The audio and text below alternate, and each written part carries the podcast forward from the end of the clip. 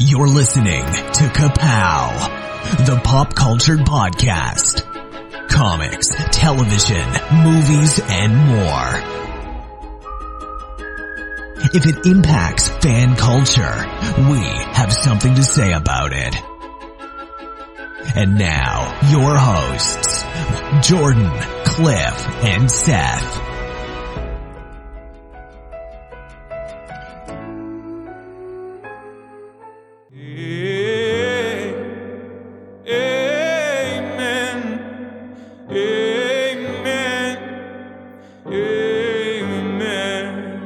Dearly beloved, we are gathered here today to talk about those things called movies. We're going to talk about all those movies we saw in 2018, and that's a really long time, and I'm here to tell you which ones were good. So, if movies are your religion and the theater is your church, you came to the right place, baby. Sir, I see you got a bucket of popcorn. You're going to have to throw that away. Can't eat in church. Just kneel down. Think about what you saw. Did you see something in IMAX? Or Dolby? Bless you, child. Did you see something in 3D? Or do you only watch Disney? That's a paddling. Well, this is a really weird religion I'm making up right now, so we better get to the countdown.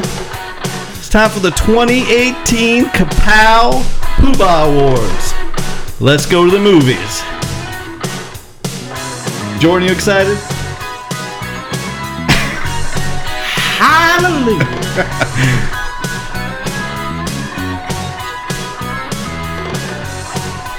I could just do this for two hours. That works do for it. me. Oh, it's time, guys. All right, coming at you. Once again, it's that time of year. It's award season. It's time to rank the best movies of last year, 2018. And no one is a bigger movie lover here than our pal Seth, affectionately known as the Grand Poobah. And we have created our own award show, the Poobah Awards. Yes, we have. You got to get it out there before the Oscars, all that stuff. Right. So we are going to run down not just the top. We don't just honor the best movies of the year. We honor everything that we saw. Yeah, you would think most podcasts would do maybe top 20, maybe a top 15, maybe a top 10. No, no, no, no, no. We can't we can't settle with that. So That's Cliff saying, "Why are we saying all of it?" Because, because, because. so what is your total count for 2018? How many movies in total did you see? A hundred and two. It seems that's how it worked out. And you last year you were about Ninety-one. Okay. It was never. I'm not. I wasn't like trying to hit hundred or anything. yeah, Oh, we I think you were. We talked about that. We talked about that the other day, and I was just like, ah, I've, I wasn't the goal. But my 100th movie, I did make myself go out of town for, so at least I had to earn it. And And last year I had seen 15 movies compared to his 91. yeah. So I tried to chip in where I could. This year I made a little more of an effort. I'm at 35. Wow, that's way better. So I'm going to try to lend a, a hand when I can, but these are all Seth's rankings. We're going to defer to him. It doesn't matter. I'm not a professional. Uh, you are. You're on the radio. This yeah, this doesn't mean that the, any of these movies are better than any other ones. It just I, I like some of them better. and you always qualify that ratings can change. You see a movie more than once, you remember Right. different things about it. So, in this snapshot in time, this is your top 102 movies. Right. I'll move these around in the future, but right now, today, this is kind of where I have them. All right. Let's just get to it. Got a lot of movies to go through. I think last year I left out my documentaries that I saw, but this year Oh, Lord forbid. I didn't. I, did, I didn't leave them out of the count. I just didn't include. I didn't rank them really, but I. I I'm going to list off a few I watched that don't really matter, and then I am going to rank a few next to the other movies because they were just so good, and they really should count. But let's start here. I watched one, and this wasn't even bad. Remember, these are just the documentaries. These aren't really like the end of the list, but something called Shirkers. It was a in 1992. It was a set in Singapore. There was a movie shot, and this the footage was lost. And there's like a whole documentary about these girls trying to find uh, the footage of the movie they were a part of, and it was fine. It's on Netflix. Uh, the road movie we talked about once before is like a bunch of road footage. I guess in Russia is a big thing to have cameras on your dash, and you're like watching all this footage of crazy things that happened as people drove in Russia, and it was entertaining. But I mean, I mean, you, you would definitely want footage in case someone, you know, another car comes and colludes with you. I mean, collides with you. right, right. so it it, it, had, yeah, it had its moments. It, it, it was all right, but it was really just a glorified YouTube mashup.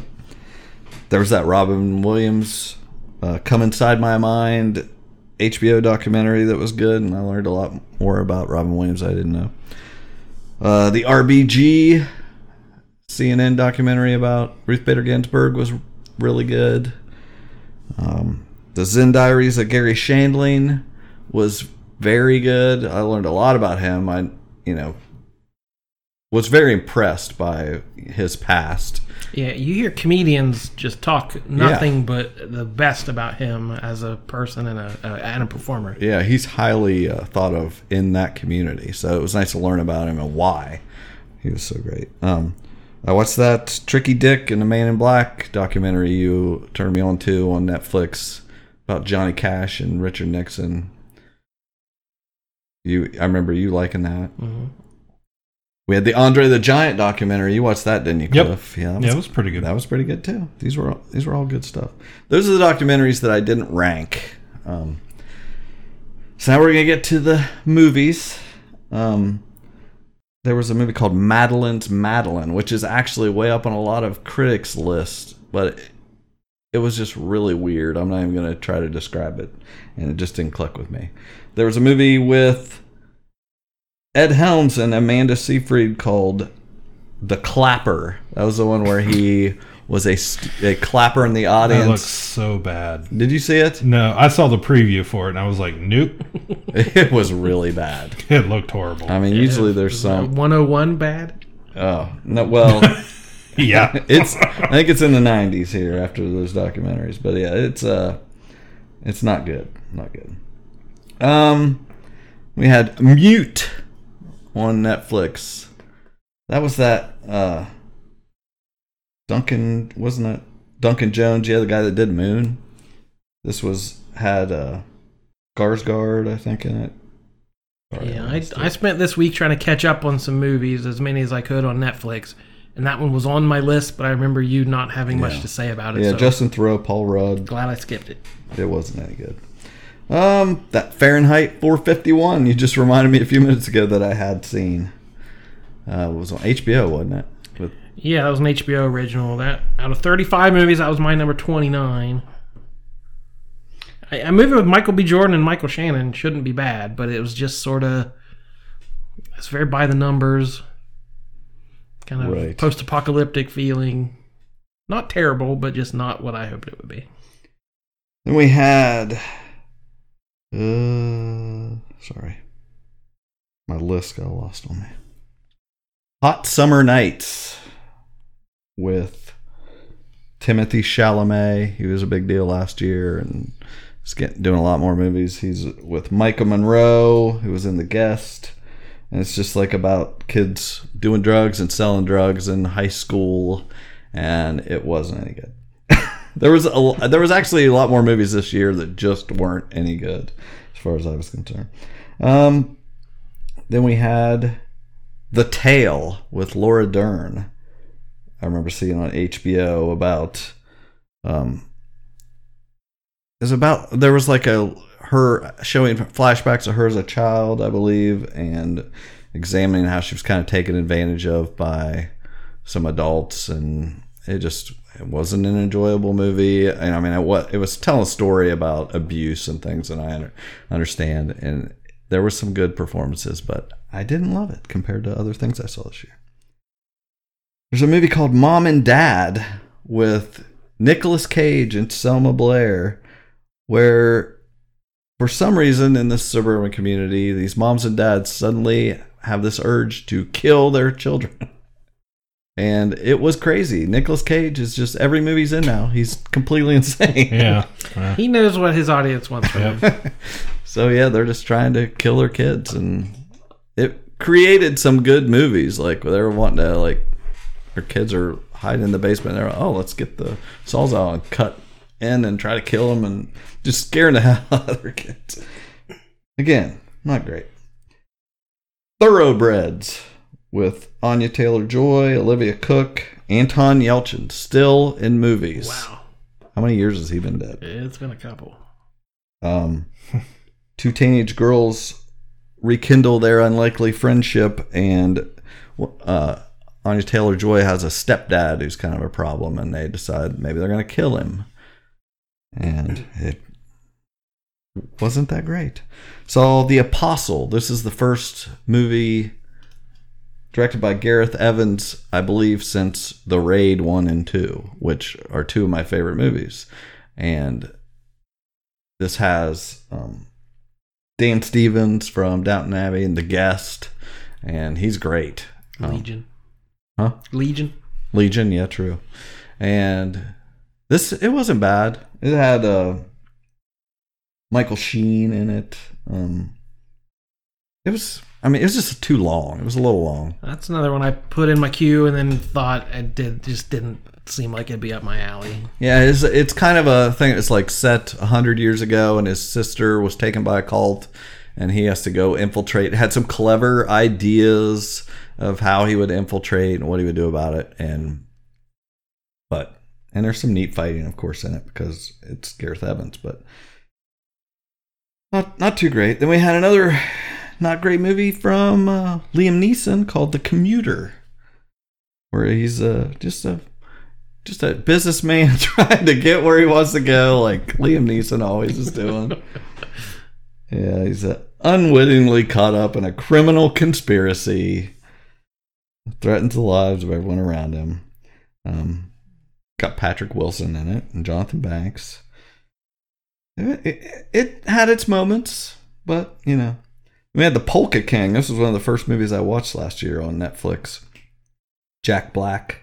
He there was a there's a uh, documentary also on Netflix, or there was at the time about this Pennsylvania po- polka legend, Jan Lewan or Jan Lewan, I think was his name, and he develops get rich quick things and cons all these old people who like his polka music. And it's just right it just was made for jack black to play that role. Um, jenny slate was in it and jason schwartzman i mean that's pretty good. Pretty good okay i can't i can't really say any of these were pretty good yet we're still at the not so great So we are still- we're at fine The scale is the thumb is still kind of down at this point. yeah we're getting to i could see some people enjoying some of these as we get to them yeah watchable things, but things not. Yeah. like a futile and stupid gesture. Didn't you see that, Cliff? Yes. This was about National Lampoon. I thought it was pretty good. Yeah, it was fine. Will Forte, Domhnall Gleeson, Martin Mull, Thomas Lennon.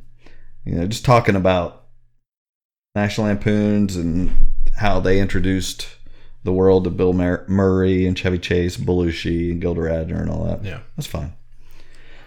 Uh, Paterno with Al Pacino was a he played Joe Paterno and did a pretty good job. It was all about the rise and fall of Joe Paterno and the whole scandal at Penn State.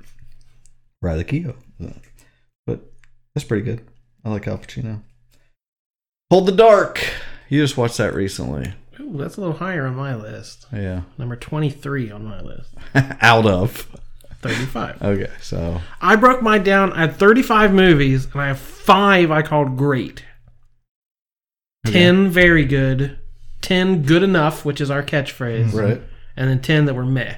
This So was it meh. is in my good enough category. Okay, this is in my meh. Okay. I remember there being a scene where there was like a standoff, and I thought it was pretty tense and cool. And other than that, it just was too long. And this is one of the directors you mention all the time. yeah, Jeremy Saulnier, isn't it? Yeah. Yeah, I like him. I didn't. Riley this. Keough, Yeah. uh, Jeffrey Wright in a starring role. Well shot, well filmed, good acting, but every line of dialogue was like, "When the cold comes through a window, our souls depart." You know, it's like everything was trying to be poetry, and it was all. I think it's based on a book, and it said the book had kind of the same sort of. You don't really get all the facts by the end, so it was doing that same thing where you're left with more questions than answers, and it just didn't add up. It was a neat journey. I didn't mind watching it, but it didn't add up to the final. Uh, It was bleak. It yes, was a bleak It was indeed bleak. Okay, then we had I Kill Giants, based on the comic book. Who wrote that comic book? Joe Kelly, Casey, or Kelly, Kelly. Sorry, Joe. Joe Kelly. anyway, I have that trade, and it it's just a story about a girl who fights giants and is dealing with some problems at home. And it was fine. It was a it was a good you know translation of the comic book, but you know it was fine. uh, we had The Endless, which was directed by um, Aaron Moorhead and Justin Benson. I forget what else they did, but they it was really weird about these brothers who used to be in a cult and then they returned to it for some reason years later to just see how their thoughts had changed and things and it was interesting but I wouldn't recommend it. Just fine. Uh, the Cloverfield Paradox we all watched last year after the Super Bowl. Where was that on your list? 31 in the meh section. Yeah, it's a it's a meh. Uh, I Some feel neat, like it. some neat ideas, some neat Yeah. sci-fi stuff. there were moments in that I liked. You Just know? didn't add up to a, a whole. Yep. Then I watched a movie called Braven with Jason Momoa, where he uh he's a logger defending his family from a group of dr- dangerous drug runners. I would have preferred Liam Neeson in that role. it was it was probably written for Liam Neeson. that little Rambo-ish to it. He used a bow and arrow and things, and it was all right. Okay, here's a movie we have not discussed together um, that normally we would discuss on our normal podcast, but I haven't got anyone's opinion. But here's mine: Black Mirror Bandersnatch. I didn't count that as a movie. It I is. counted it as an episode, but Okay, well, I, it, yeah. it- it's in here as a movie, so and it was long. Hour- yeah, it was an hour and a half. Yeah. So that was the choose your own adventure movie that we'll probably dive into on our normal podcast, but uh, it was It, it was a cooler gimmick than it was it was a gimmick. a movie, and I enjoyed it. I'd like to go through it again. I read some reviews of some things, some paths I didn't choose. I'm like, oh, I'd like to see that. So overall, yeah, good, but more more for the format than the execution. Right. Uh, what's a movie called When We First Met? You probably watched this on Netflix. It was a, Yep. Yeah, I like watched a that. time, wasn't it a time travel thing? Yeah, I watched it with my kids. And what's that guy's name? Adam Devine. Yes, for him it wasn't horrible. Yeah. Wasn't horrible. We're at the wasn't horrible level. Time travel thing, something to do with a photo booth. Yeah, yeah, yeah. It's all right. This one's getting a lot of praise. Mandy with Nicolas Cage was the one I think you know it was just very psychedelic, very very psychedelic, and kind of like he's living off by himself with his you know just him and his wife, and they get you know involved with some bad guys, and it's they do terrible things to him and he has to avenge and he does goes super fueled Nick Cage and avenges with a chainsaw and crazy faces and screaming and psychedelic animation and all kinds of things that I usually I just don't get into the in, into like where you're in a dreamlike state in a movie. I don't eat that up very much. I had somebody recommend that. Oh, you've got to see this, and I, the more he talked about it, the less, you know, the more I knew it wasn't for me. So Did he get mauled by a bear to get there? Right. Yeah, it wasn't for me. Then we had Cargo. Cargo. I just watched this the other night. As you said, you'd seen it. Where do you get Cargo? That is number thirteen. That is one of my very good. Okay, well, this is a zombie movie, Mm-hmm. and uh, like I said, there's still we've seen so many zombie movies. and it just felt like another one to me. But I'd really like to hear your opinion on it because you I- liked it more than me. I think I've said the same thing about like Train to Busan, these other ones. My my threshold, my expectation for a zombie movie, literally all I want is something I hadn't seen before. And within the first 20 minutes, there were two or three things happened. I was like, "Oh, wow, that's an interesting idea. I've never seen them do that before." And there were a couple of just world building type things that I thought were interesting. And then the more it went on, this is Martin Freeman, and it's an Australian movie, so it's just him in the outback, and it's it's very sparse. If you're into like zombie kills and splatter, this is not that kind of movie. This is more, you know, using zombies as a metaphor type thing that everyone hates about The Walking Dead. so I, I was just really into it. I thought, you know, about family and what you'll do to survive and who can you trust and society and all this stuff. And plus, it had uh, the actor David Gulpilil, who is the Aboriginal guy who was in Crocodile Dundee. Oh wow. Uh, yeah. you know, any movie set in Australia, Rabbit Proof Fence, Walkabout. If if if you need an Aborigine actor, this is your guy. And I was so happy that he's still getting work. Mm-hmm. So It wasn't bad. It, it, it again. It had there were little clever things in it, like mm-hmm. oh, so many things like that. I think of what it would look like in a comic book. You know, just like and that final scene. You know how that ends is really interesting, and I didn't dislike it. It's just I like a lot of things better than that. After Train to Busan, I'm just like my bar for zombie movies is really high. these are two very different zombie Right. movies, Oh, on the on the definitely. pace and yes. the, yeah. Martin Freeman was good. He, he was excellent leading Yeah. man. Then I saw this. I think we're at 73 in the countdown here. Uh, Don't worry, he won't get far on foot.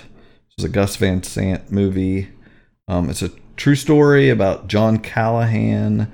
Um, he's a cartoonist. Had you ever heard of him? I, I've heard this movie, but I can't remember the. Yeah, Joaquin Phoenix played him. He was in an accident. He was kind of like a drunk, alcoholic, um, uh, druggie, I think too. But he just like ended up getting himself in an accident and ended up in a wheelchair for the rest of his life. And just how he dealt with it. He started drawing cartoons and became really big. And I, I had never seen anything about him before, but it had uh, Jonah Hill in it. Kind of had an interesting performance, and had Jack Black, Rooney Mara. It wasn't bad, and I like almost anything Joaquin Phoenix does. Um, so we're at the. It was all right. I'm in the all right. you know, um, Well, then I'll burn through the rest of my meh Yes. categories. Okay, do your So these are the ones you hadn't seen.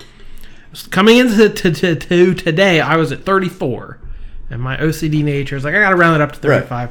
Watched the shortest movie in my queue on Netflix, which was the Hurricane Heist. Literally one of the worst movies I've ever seen. This is this the one I heard had like there's skulls in the sky or something? Yeah, it's a kid when they're when they're kids. There's a hurricane. I think it's Hurricane Andrew in 1990s, and their father's killed by a hurricane. And like they see, you know, they're pinned down in this farmhouse, and the the the, the clouds are rolling in, and he sees a skull in the clouds. So then when they grow up, the guy becomes a, a meteorologist, and like he's out there in a storm chasing kind of thing. And someone literally says to him, "Wow, I've never met anyone." Who was so fascinated by the thing that scares him the most? It's like, what are you talking about? So it was dialogue like that. It was just so explicitly, everything was said out loud. But then the last 10 minutes, there's a semi truck car chase through the eye of a hurricane that was awesome. Right.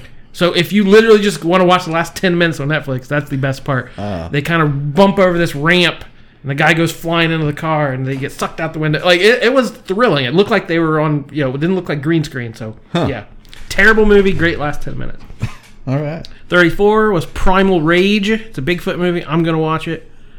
This one, he, it, uh, it was more like the Native American Bigfoot mythology and the Oma. So the Bigfoot was using a bow and arrow and a tomahawk. and he was wearing like tree bark armor. Oh yeah. Oh. So I- I'm going to watch that movie. We know. I'm going to rank it low, but I'm going to watch that movie. Uh, 33 said it was Extinction. I think Cliff and I watched when Yep. it came out. This is the Michael Pena, Lizzy Caplan. People we really like. This was the, the the alien invasion movie with a little bit of a twist. Yeah, I mean, I, I liked it. Um, I I don't watch that many sci-fi movies. I feel like anymore, so it was kind of a big deal for me to take the time to sit down and actually watch a sci-fi movie. but it had a nice little twist in it. I mean, that I really didn't see coming. and it felt like it was leading to more, but I don't know that yeah, there was enough. I don't think we're gonna get more though. But Yeah. but Michael Pe- Pena was good in it. He Yeah. wasn't. Um, he didn't play that typical role he usually does in in comedies like you know Ant Man and the Wasp. So, uh, but I thought I thought he was pretty good in it. Yeah, I remember here. Remember you guys both saying it was worth watching, and Yeah. I didn't watch. it. But with time, as time has gone on, I don't remember it very well, so Right. it obviously must not have stood up. Uh, 32, another Netflix movie, The Christmas Chronicles. Yep. Love Kurt Russell, love Santa Claus, but here in January, the, the Christmas magic has worn I off. intended, yeah, I intended to watch that on Christmas break, and then once it was the day after Christmas, Yeah. I couldn't Yeah. make myself do We're it. after Christmas, we're into the meh category. uh, 30, No, it, it was fine though. Yeah. Just watch it before I- Christmas. with your family Yeah, as a kids movie. absolutely. Right. Well worth well Anticipating Christmas, Yes. that's when you watch it. well at, well worth adding into your Christmas rotation Oh, of okay. movies that you watch. Cool. Uh, 31 was Cloverfield Paradox. 30, Tremors 6, A Cold Day in Hell. uh, Tremors is a lot like the Star Trek franchise. The sequels, the even numbered ones are good. so 6 was much better than 5, Oh, okay. even though it still had Jamie Kennedy. Uh, 28 was the movie Cam. I just watched this week. I googled like best mo- 2018 movies on Netflix, and that was uh, pretty high on the list. It's a cam girl, and I believe the person who wrote it or produced it had done that herself. So it felt very authentic. The kind of things, you know, how you log in, how you interact with fans, the kind of things you, you know, it, it seemed, it didn't seem like Riverdale and you know, chick camming thing like that. It's, it seemed like it wasn't glamorous. We'll say. right, yeah. So yeah, she's she's rising up the ranks of these cam girls. Tries to log in one day and her password doesn't work, and there's someone on there live, being her. Huh. So she, she someone has stolen her identity. So there's a lot of interesting things about you know like what we're dealing with today of privacy on the internet.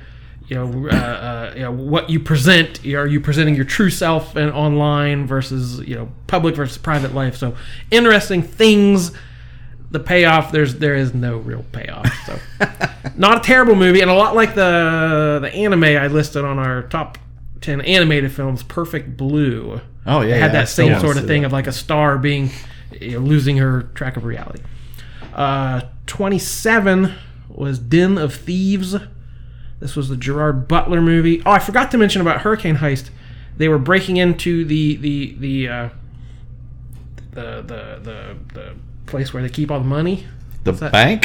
but it's like not a bank, but like a nat a federal reserve? federal reserve, because they were going to shred all this money. You know, they shred old money, and they were going to steal it before they could shred it and get away in a hurricane. oh, yeah, yeah. Den of Thieves, Get away.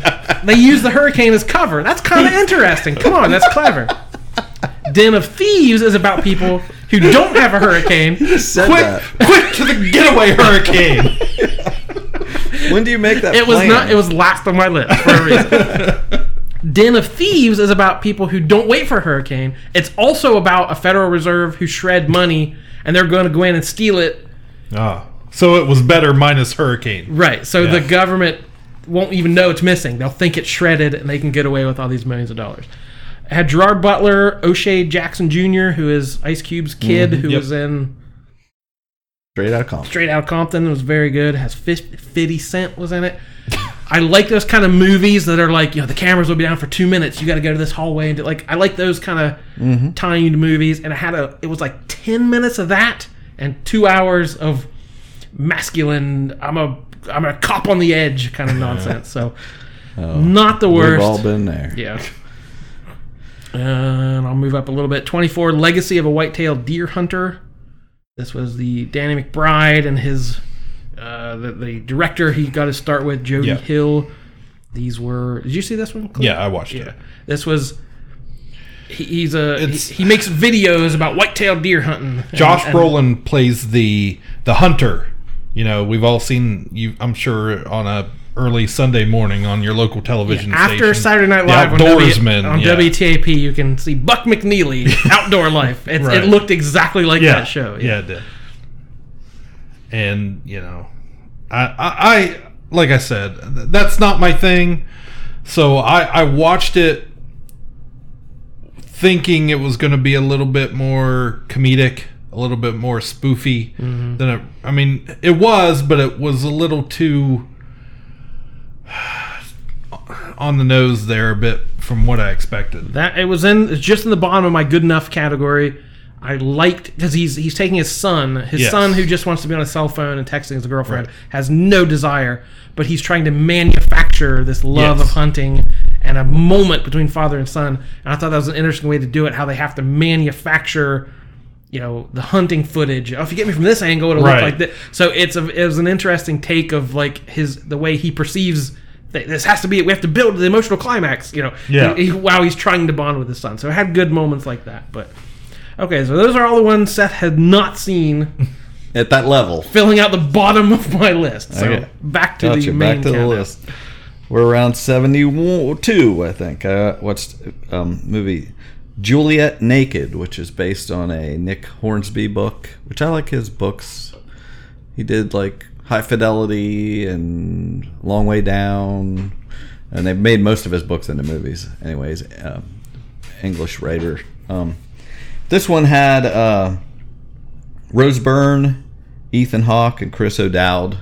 Chris O'Dowd's like an obsessive fan of Tucker Crowe, played by Ethan Hawke from, and it's supposed to be like 20 years ago he was this big deal, and then he kind of disappeared off the face of the earth, and so he's run a fan club about him all this time, and Rose Byrne's sick of hearing about the guy, but if, through chance she becomes, you know, in touch with that Tucker Crowe and falls in love with him, which is this guy's probably worst nightmare or dream come true. I'm not sure, but it was it was cute.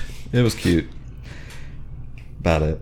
Then I watched a movie called Skate Kitchen, which was about a group of girls that skateboard basically. Uh, you know, used to skateboard back in the day, so I was like, hmm, what's this? And it was it's on Hulu right now, but it, it's uh, basically a girl that um, just kind of all of there's there's a few skateboard movies on the list this year. It's kind of our John Denver thing like last year, but they uh, it usually comes back to um, people being an outsider and kind of finding something to obsess about and learn and just kill time with when their home life isn't that great.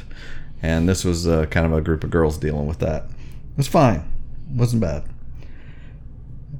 Last week, I went to see Bumblebee, and I had we had an issue. It was terrible. I saw went to the theater in Parkersburg to see it, and it looked terrible. And I walked out. So Bumblebee is not on my list. The movie. I'm not judging the movie. I'm judging the theater in Parkersburg. Was awful. Um, so I didn't see that, but I went to Marietta and watched. I should have watched Bumblebee, but instead I watched The Mule with Clint Eastwood. They rolled him on out for another one, huh? This was the first time I was actually scared for his life. Like when that movie started, I was like, he was noticeably old and frail acting. It changed a little as the movie went on. Like uh, it may have just been that day of filming how bad he looked, but it's about a. I don't know if he knows what's what it's about, but it's not. It's not what Clint Eastwood thought he was making. I think It- he thinks it's about him being a great driver, and so he gets to be a drug mule because he never gets pulled over because he's a great driver. Okay. And I don't know if he really knows what he was making or what whoever wrote the movie, what they were trying to get across that he's a white guy and that's why he's not getting pulled over.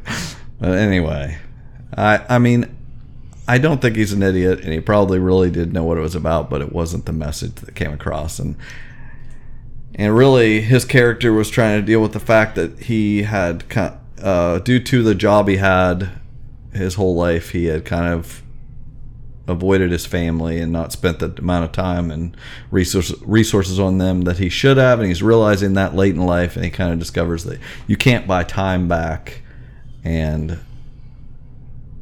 I think he missed the part where how privileged he was his whole life and all the time he was allowed um, that message was not lost on me. I don't think he meant it. Yeah, I don't see Clint Eastwood as, as worrying about exploring his privilege. yeah. So it was a mixed message and really cheeseball at the end. And not a single mule in the whole movie? no mules. Come on. Yeah. It was a it was an excuse for him to dance with beautiful women as he's part of a drug thing and I don't know. It wasn't good. But it was pretty compared to Parkersburg's theater. Anything looked good that night. Now, if Clint Eastwood drove a car that could transform into a robot, True. then we'd have some Then cooking. I'd add a movie. Um, at number 69, I believe, we're at Ocean's 8. This was, uh, The lady version. it was the lady version. Um, Gary Ross directed, Steven Soderbergh produced. Um, this was with all the girls Sandra Bullock, Cate Blanchett, Anne Hathaway, Mindy Kaling, Sarah Paulson, Awkwafina, Rihanna, Helena Bonham Carter. There's eight, right? Uh, the math checks out. It's pretty good. It's pretty good. I thought it was played out a little bit. I, I was fine. expected it to be better than It's at it number was. 69, Cliff. it was right. I agree. Yeah. I wanted you- it to be better. I Yeah. actually put it off for a few months because I did too. It it kind of got reviews that it wasn't as great as we were hoping. Are either of you fans of the original Ocean? Yeah, I- movie? yeah. I, well, Yeah, I like- the the remake. Wow, the Yeah. original remakes. Yeah. Yes. Yeah. Yeah. I Yeah, like no, I I the liked first it. one. But So you're just misogynistic. Cool. Okay. obviously. it just wasn't as well made. Basically, I did like some of the. I mean, I like. Sandra Bullock, Cate Blanchett. I like all those girls. They all then they did a good job. Mm-hmm. Yeah, Just- they were. It was the script. It was yeah. It just wasn't. It didn't have any bite to it. Right. It was just exactly what you think it's going to be. it wasn't your male gaze. Okay, cool. yeah, it just didn't. It, wasn't didn't have anything clever to it really. Okay, then sixty eight Chappaquiddick. That was that uh, untold true story. Ted Kennedy's life and per- political career getting derailed there, the car accident where a girl got killed. Was anybody in that? Uh, yes, Jason Clarke, Kate Mara, Ed Helms, Bruce Dern. No. So it was better than I was expecting. I had kind of avoided watching it at all, and then when I did watch it, I kind of enjoyed it. I number sixty-eight level enjoyed it. So the thumb is turning into the upwards direction. We're into the Mm, let me check worth the list watching. here. Yes, We're into the worth watching. yes, stage. yes, we are definitely in the worth watching. Okay, good. So that's that's pretty good. And we're six. So so most of the movies I saw, I'm definitely happy I saw. So yes, you are right. We're getting in the positive section here. This is the line between the Mule and Ocean's Eight. that's the line, everybody. Ah, just watched this the other day. The Old Man and the Gun. This is David Lowery who did a Ghost Story last year. Uh, Robert Which was Redford. way high up on your list. Yeah, it was uh, number three last year. uh, this is uh, got Robert Redford, and he's a bank robber. It's a true story. Uh, it's got him, Casey Affleck, Sissy Spacek, Danny Glover, Tom Waits. Um, it's about Forrest Tucker who escaped from prisons and things all his life and did a lot of bank robberies and was just known as being everybody that came in contact with him always oh he's really friendly when he's robbing us. And it was just made for robert redford to do. He just got you know the big smile and he it felt like this is his um this is it movie you know I, it was very uh, echoing of Butch Cassidy and the Sundance Kid. He even rides a horse at one point in it, and you know, it it was it was a nice, pleasant movie. Uh, and there's the relationship he had facing off against Casey Affleck, you know, as the investigator and things. It was it was enjoyable. Uh, Lean on Pete. There's a bunch of horse movies this year. but uh, so about Charlie, kind of a poor kid living with a single father, and starts taking care of an aging racehorse called Lean on Pete, who is owned by uh, Steve Buscemi's character, and he just starts traveling with him. He's racing the horse in races. It's all, you know, it's all, you know, they're poor people, you know, and I don't think know that the guy. I don't think he ever rides the horse. He just takes care of the horse the whole movie, which was interesting. you know, it's just he's relating to the horse. It was enjoyable, but not the best horse movie this year. um, Stay tuned, horse fans. Yes, more that's right. good There is a come. better horse movie this year. Then we had Nick Offerman in a movie called Hearts Beat Loud, which was. Uh, did you guys watch Sing Street? Or do you know what Street is? Or Once, or Begin Again, or all these movies that are the same uh, musical movies. But this was about a man and his daughter, and he's got a record store, and they start, you know, they kind of made music together, and she's getting ready to go off to college, and so it's a very feel good movie of Nick Offerman making music with his daughter and getting it onto Spotify, and people start listening to it, and just it's just a good feel good father daughter movie. Enjoyed it.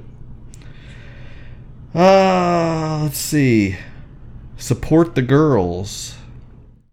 This had Regina Hall in it. It's kind of well, about um, a sports bar, a bunch of girls working in a crappy Buffalo Wild Wings type place, you know, or uh, what was that movie, Coyote Ugly? They used to have where they get up on the bar and stuff and get ogled and things. And it was kind of them dealing with all the problems in their life. It was not that it, it wasn't a sexy movie by any stretch. It was all about the struggles they were dealing with and the misogyny and all that. It was it was pretty good, and there's a couple really good scenes of them just venting frustrations that they have. Um, I liked it.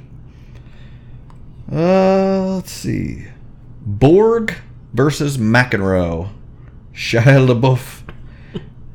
Uh, he's playing John McEnroe, and I don't know how to say the guy's name, and I'm not going to try. I played Jorn Borg. Harold Pierenboom. No, yeah, yeah. Uh, Stellan Skarsgård was in it also, um, but it's about you know the rivalry between Borg and McEnroe and their legendary duel in the 1980 Wimbledon tournament. I can't wait for the biopic Perlmutter v. Pierenboom. Ooh.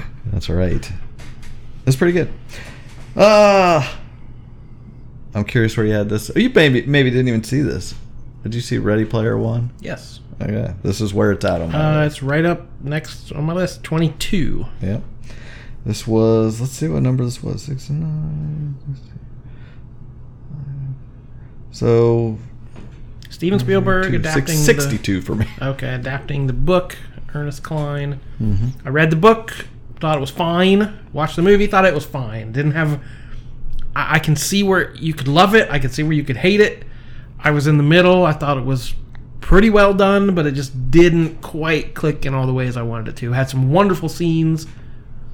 Yeah. Yeah, it was. There was moments I liked, but I did, there was too much of that. Just the CGI I thought was pretty crappy. A lot of it I didn't like the way a lot of the characters looked, and I think it was a big missed chance. and traded a lot of the puzzle solving and questing and figuring things out from the book into just action, action, action for the Yeah, movie. yeah, that's and that, you that's lose a little bit. That needs brought up. I the part I enjoyed in the book was so much of the D and D stuff and going through the you know doing modules from D and D and all that and figuring out the puzzles and you know by using what they knew about pop culture and things and they just left so much of that out of the movie that it ruined it for me. I watched about 10 minutes and turned it off. Yeah. You were never really here. With Joaquin Phoenix is next on my list. I, I thought you were going to watch that. I ran out of free Netflix. That's one of the reasons I got 35 done. I had the DVD Netflix subscription, and it was I didn't get through my queue by the time that was over. He's like a traumatized veteran who hunts down missing girls for a living. He is it's ultra violent but not. He's like very violent in how he goes about trying to retrieve them, but you don't really see the violence. It's like it leaves it doesn't fulfill you that way. It's trying to not specifically not let you see that.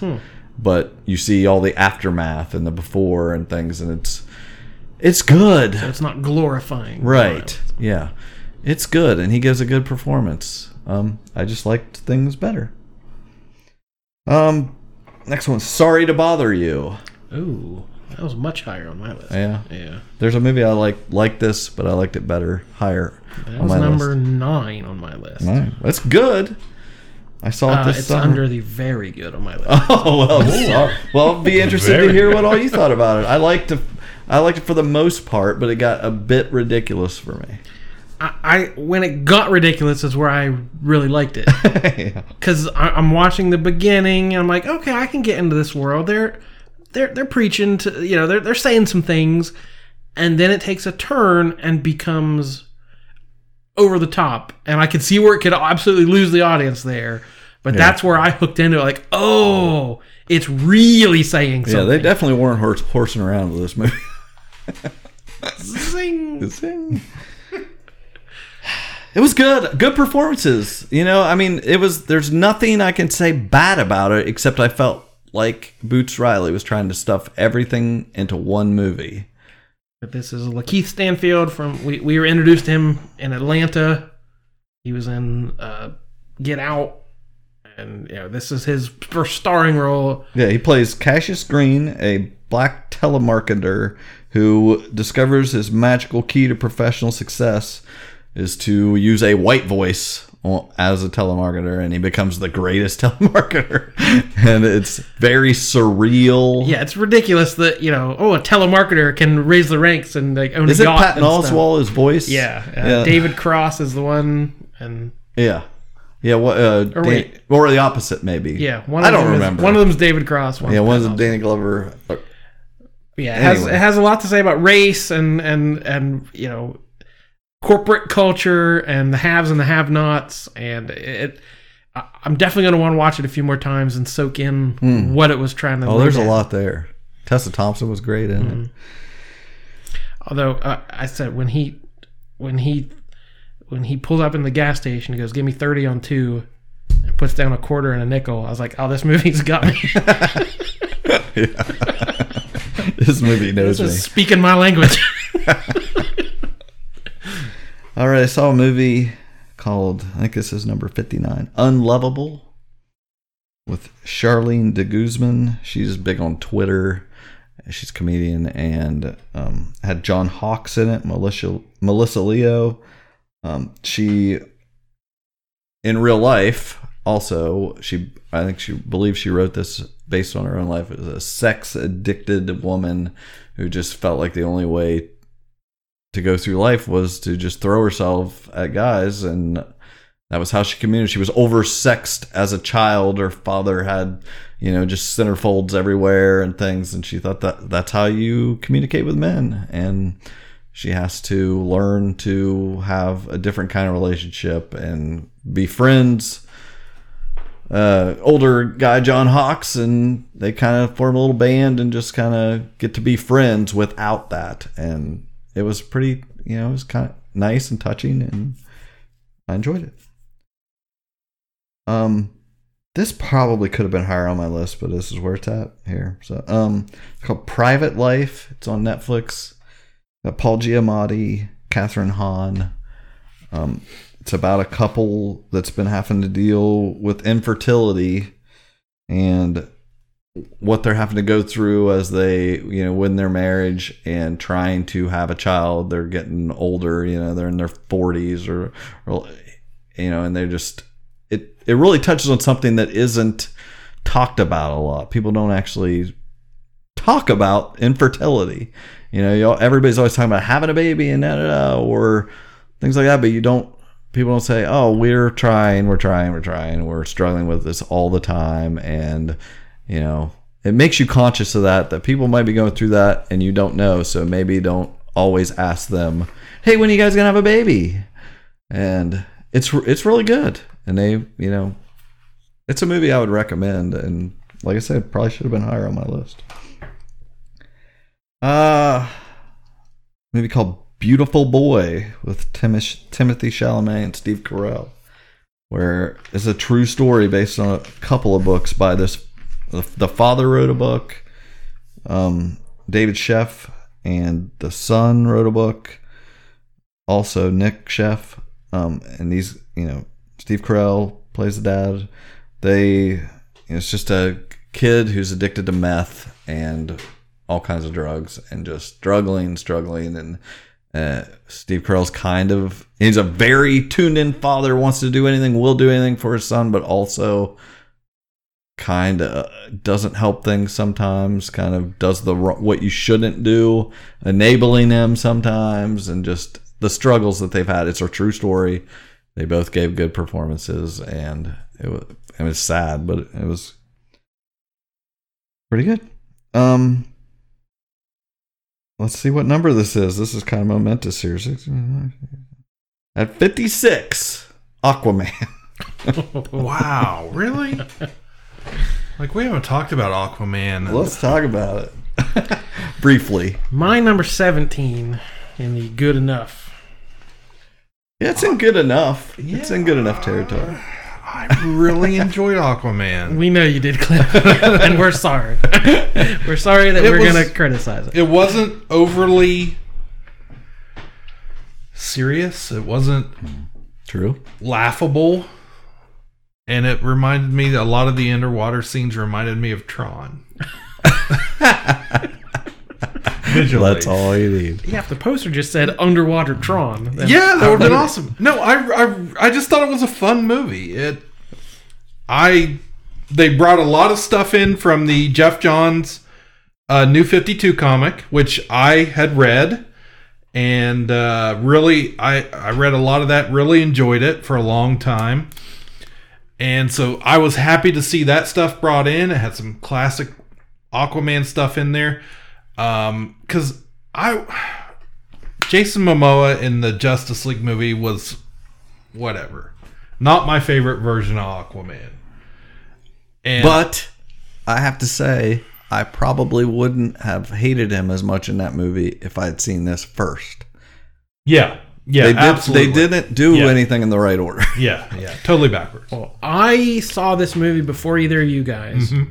And You didn't warn me. after I well, after I finished, I sent a text to you guys and I said Yeah, true. I Yeah. said this is the DCest DC movie they've had yet. And I said, Cliff, that's a recommendation. Seth, Yeah. that's a warning. Yeah. And that's exactly what it was because as it's playing out, I'm like, Cliff's gonna love this. Yeah, And I'm and it's and I'm like, Seth's gonna hate this. Yeah. I didn't hate it. I again, it's in the pretty good section. I had uh I loved the first fight with Nicole Kidman in the house was great. The Yeah. whole one shot whatever, you know, but it was that was great. That was like this uh, I'm enjoying this. And then whatever, it was the rest of the movie. Well, that my criticism calling it DCE is the same exact problem Green Lantern had, where it started out and said millennia ago the Guardians did this, and there were many of these. Aquaman tried the same thing. They tried to put so much history, the seven lost tribes of Atlantis. We throw in these other versions. There's mermaids. There's the trench monsters. Oh, we got you got a villain. Well, how about two villains? Here's their both their origins. Here's Aquaman's origin. Here's his mom and dad. Like, if you're an Aquaman fan, that is gold from beginning to end. right. It really was because as But if you're just trying to get through this out movie. who this guy is, you're like, what? I just want to see Jason Momoa shirtless. What's happening? There's Yeah. a lot being thrown my direction. as I'm watching it and I'm uh, and I'm that guy, I'm going, oh my god! I'm like, there's the trench. There's you know, there's that tribe, and it's all coming. I'm There's remembering. Julie Andrews. yeah i'm remembering this stuff and and that's what i liked about it now i will say i took the whole family and we went um russ that's been on our show before um he him and his wife went and their daughter went and coming out of it we all really enjoyed it and had a you know really nice time going as an event to go see it together so but i'm sorry when he comes out of that waterfall and he's dressed in the classic aquaman garb with the trident i was like Maybe if I hadn't already seen that. If they hadn't already was given that away. great There were they had its moments. He dives underwater, and they've, you know they've got the lights and stuff, the Mm-hmm. torches and things. There were that was good. I there was some ridiculous that that manta stuff. Like here in the middle of this mission, I need to give you this knife. right now in the middle of this mission. Have I ever which told like, you your family That guy's going to die right now. anyway, we could go on about Aquaman another time. Otherwise, this will be the longest Yeah, podcast. I liked it. I said just I can't rank it higher than any that. Well, there's a couple comments. Yeah, the, my favorite part of this is that for the rest of this podcast, I you have to know that everything else was better than Aquaman. At least to me. I'm just kidding. It was. I did enjoy Aquaman enough. So yeah, you weren't wrong. It was an enjoyable movie. DC has definitely started to turn the corner with Wonder Woman, Aquaman. I think Shazam's going to be in that same. yeah, they're heading in the right direction Yeah. for sure. Okay, my next one, Netflix movie. I don't even know if it's on there anymore. I watched it probably close to a year ago, and I remember Nick and I really liking it as much as you can. A weird. This is such a Michael would recommend Netflix movie. It's called Radius, and a guy wakes up from a car crash with no memory of who he is. Starts to make his way into town, but only finds dead bodies, and like everyone's dead that he finds for a while, and then a secret is revealed. And I don't want to spoil anything for It's it. a lot like that Twilight Zone episode where he's the same but everything else is different. And that's better than Aquaman. Yes, this is better than Aquaman. I'll say that about every entry. Every entry from here to the yeah, end. yeah. This has like two twists in it that are great, and it's totally ridiculous, but I really enjoyed it. Nick and I really like that one. And definitely better than Aquaman. Okay, so then we had The Night Comes for Us, which is has like a bunch of people from the raid and the raid two. That was right up next on my list. You saw it. at 21. You saw it. Okay. Saw it this week. Julie Estelle was Hammer Girl in the Raid 2. Does one of the best moments. If I made a list of movie moments, it'd be a top 10 movie moment for me uh, from Raid 2.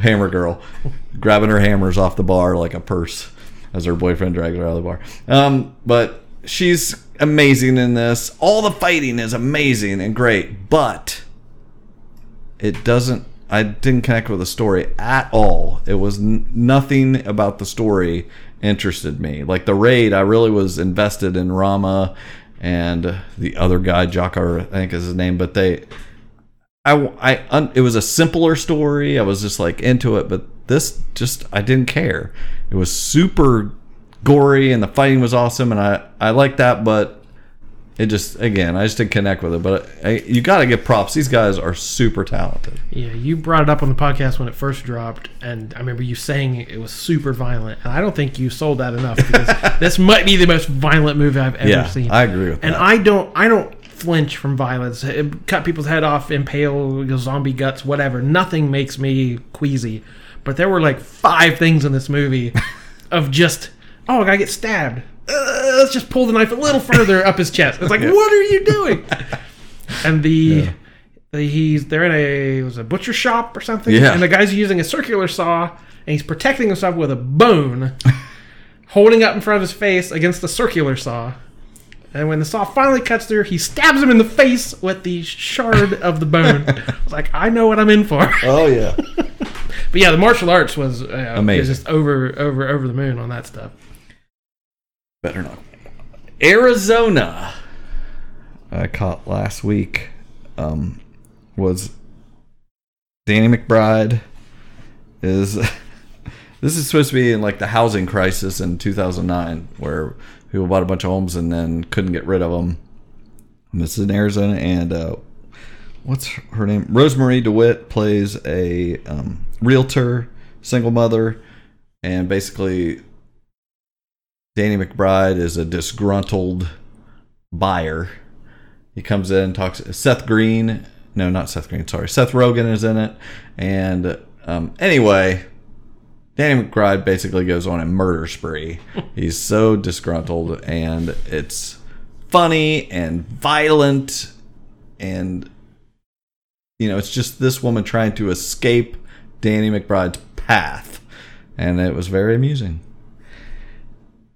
And it's still not my top 50 so don't get too excited.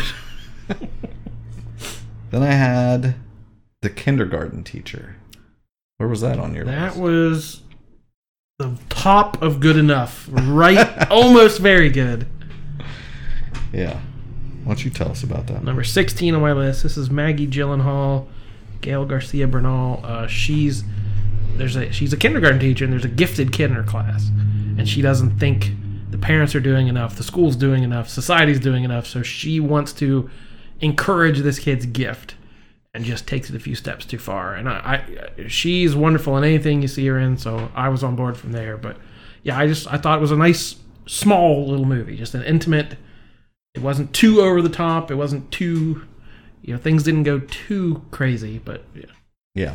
It it was it wasn't what I was expecting. So when it took that turn, I was like, "Wow, I can't believe they're doing this." And I I definitely did enjoy it. And yeah, you're right. She's always good.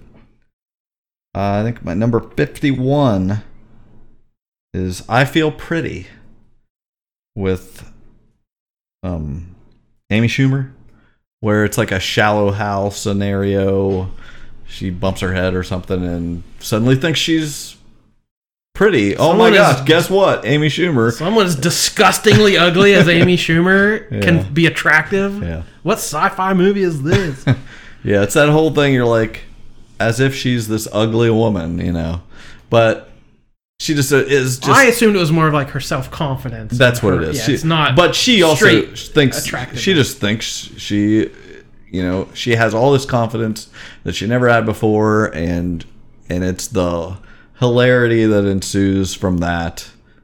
And it was it was good. It was a it was a fun movie, I guess. So, and you know, because she has all this confidence, she's able to have a relationship and things, and it's just all the comedy rides on the fact that she shouldn't be as confident as she is, and she's a funny lady, so it was good. Uh, you find you know she finds out she has a lot of other, you know, she is really great at a lot of things in her life, and it isn't all based on her looks. Number fifty, I think it's my is my fiftieth best movie of the year, Cliff.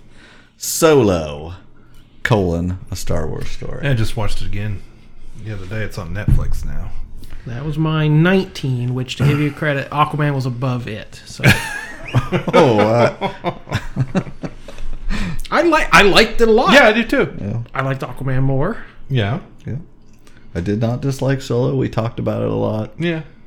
Just I, I just think it's unnecessary. Which it's strange because I just rewatched Rogue One because they're taking that off Netflix. Right. So this week I re I'd only seen it the one time in theater. Oh, So I'm wow. like I was like I need to watch this movie and liked it a lot. Like I forgot how much I liked it. Yeah, Rogue One is a movie that I actually I'll watch it like every couple weeks or so on Netflix. Like I'll just be going by Not and then I- anymore. yeah, I know. Whoa, that's way too much. Well, I'll, I'll just be searching for something, and I'm always like, I I know I love this movie. It just So it kind of in retrospect made me think, oh, that solo. Because I kind of when I watched Yeah. Solo, I was like, ah, it's kind of like Rogue One, just one of the throwaways. But then I remembered Rogue One was really good. oh yeah, I was like, oh, Solo is not as good as I remember. So yeah, it just Solo- It, it didn't rank. yeah. We all know it was plagued from the beginning There's a with the different. There's a the difference between those two movies. I don't mind them filling in a spot with like Rogue One, but Solo took it too far where they thought they had to fill in Everything. ev- they had to explain everything that had ever happened in the Star Wars movies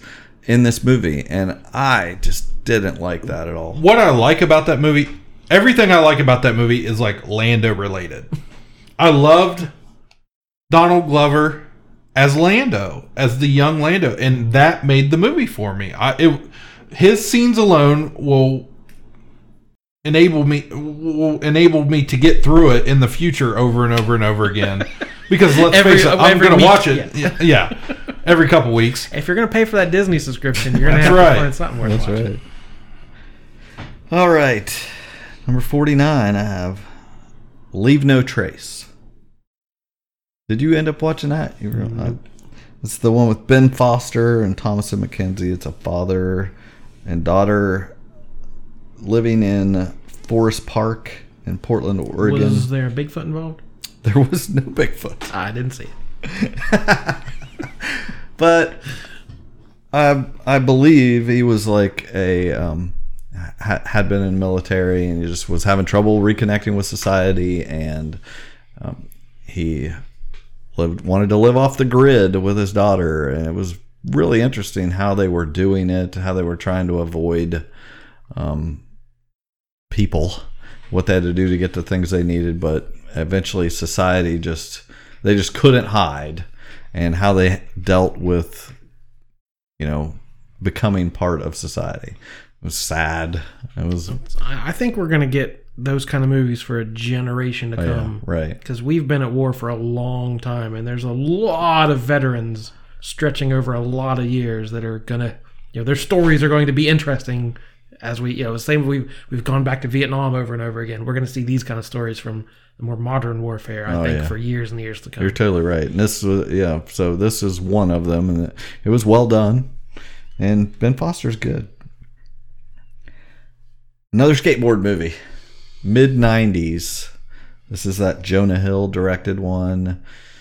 You know, he grew up in that era. He would have been a skate punk kid in the '90s. He says, and um, this was just instead of the other the skate kitchen movie was a group of girls this was a group of boys and they're i connected with it because i was you know i skateboarded in the 80s like a lot of people but i didn't also didn't have this terrible home life where i only lived it you know? So i understand this was about a group of kids who just had nothing but this.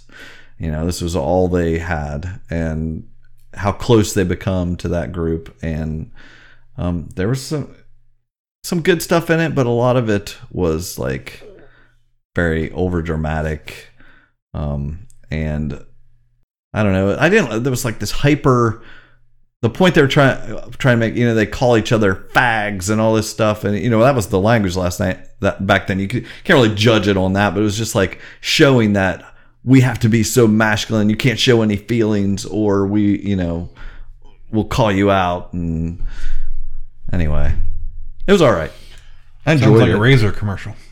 yeah, exactly. I was, was like sponsored by Gillette. All right, guys, this is where I have the, the storm through the nation swept through a couple weeks ago, and everybody had to watch Bird Box. Where'd you have this, Jordan? That was 25, the last one in my good enough category. Okay, there's no reason to explain this movie because everyone has seen Bird Box. You know what it means to bird box? Uh, it's just like I don't know what to say. My criticism, I did. It was enjoyable when I watched it with my son and his girlfriend, and you know, I think I enjoyed it more because I was watching it with them, and it was kind of fun, scary, and they were enjoying it. But I don't like when writers write themselves into a problem and can't write themselves out of it. And when they when you create a situation where the only way to get through these rapids is somebody has to look, you better damn well say why somebody didn't have to look for you to make it. And they did not do that. And I was so mad. I was just like, what? I was, when that happened, I was like, whatever. I quit. I, there was such a backlash against this movie. All the memes, all the jokes, whatever. But I, I thought I- I'm okay with a movie. Not to spoil if you haven't seen it, but uh, it doesn't give you much of a reason. It doesn't give you an explanation. Yeah. and I can see people being against that. I hmm. don't care. I don't need a reason. What was it? A demon? Was it an alien? Was it a whatever? Like I'm okay not knowing. There's I'm sure there's Right. people Yeah. Yeah. aren't Yeah. Yeah. but I the first half of the movie was tense and thrilling Yeah. and exciting, and I was like, "This is never going to pay off." like, I knew watching it, like the ending of this will never live up to the, what's Once happening. John Malkovich was done, Yeah. forget it. but yeah, the cast was great, and I would like. So I'm Right, like, just that first hour was worth watching. I yeah. I did enjoy. Like, I don't fir- care if it pays off or not. I was excited and interested for the, Mm. uh, I enough wanted of to it. get to know fish fingers a little better.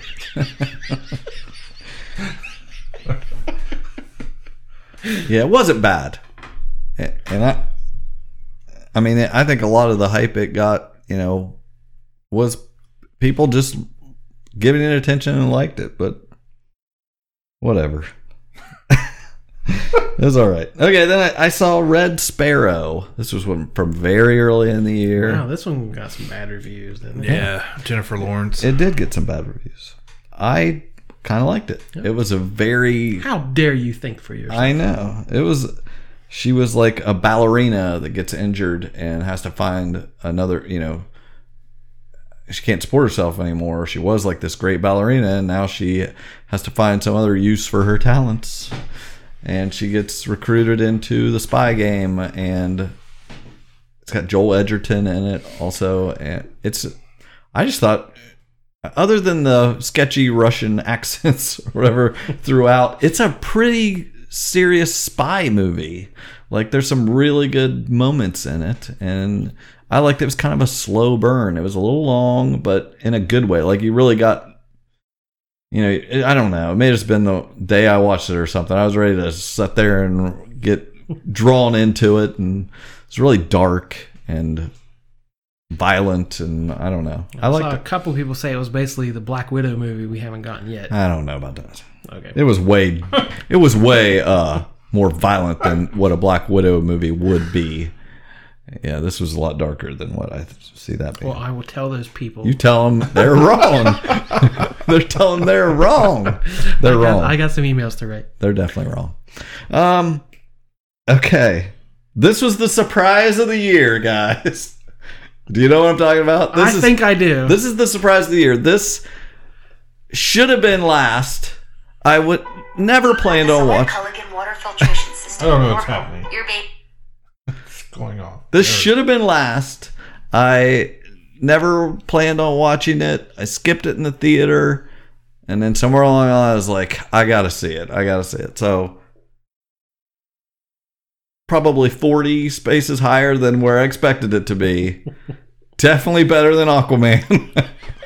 Venom. It was number 26 on my list, the top of the meh category. so just on that border of watchable but not great. Tom Hardy, first off, You loved this movie. I loved it. You were you were so excited to be watching. It could have been higher on my list. I went through a journey watching this movie. I should have kept like all the messages I was sending you guys. I was so mad 15 minutes into the movie because like the first scene with Tom Hardy and Michelle Williams is so terrible. Like it was like the first run through of them. They just read the script, let's say those lines. Ugh. And the, and then I realized that was the beauty of it. it was it is definitely a so bad it's good movie. So weird. They really just leaned into the weird weirdness of it. And about halfway through, once you really get Venom going and he's like giving him relationship advice, I was like, is Venom giving him relationship? This is not what I at all what I thought the movie was going to be.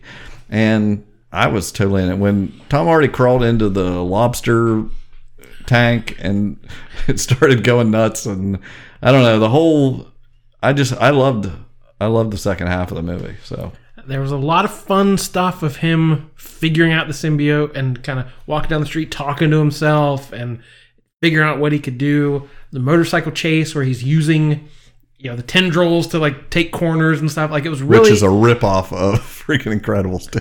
but very you know, Yeah. inventive stunt work. So there was, you know, there's stuff, plenty of stuff I liked.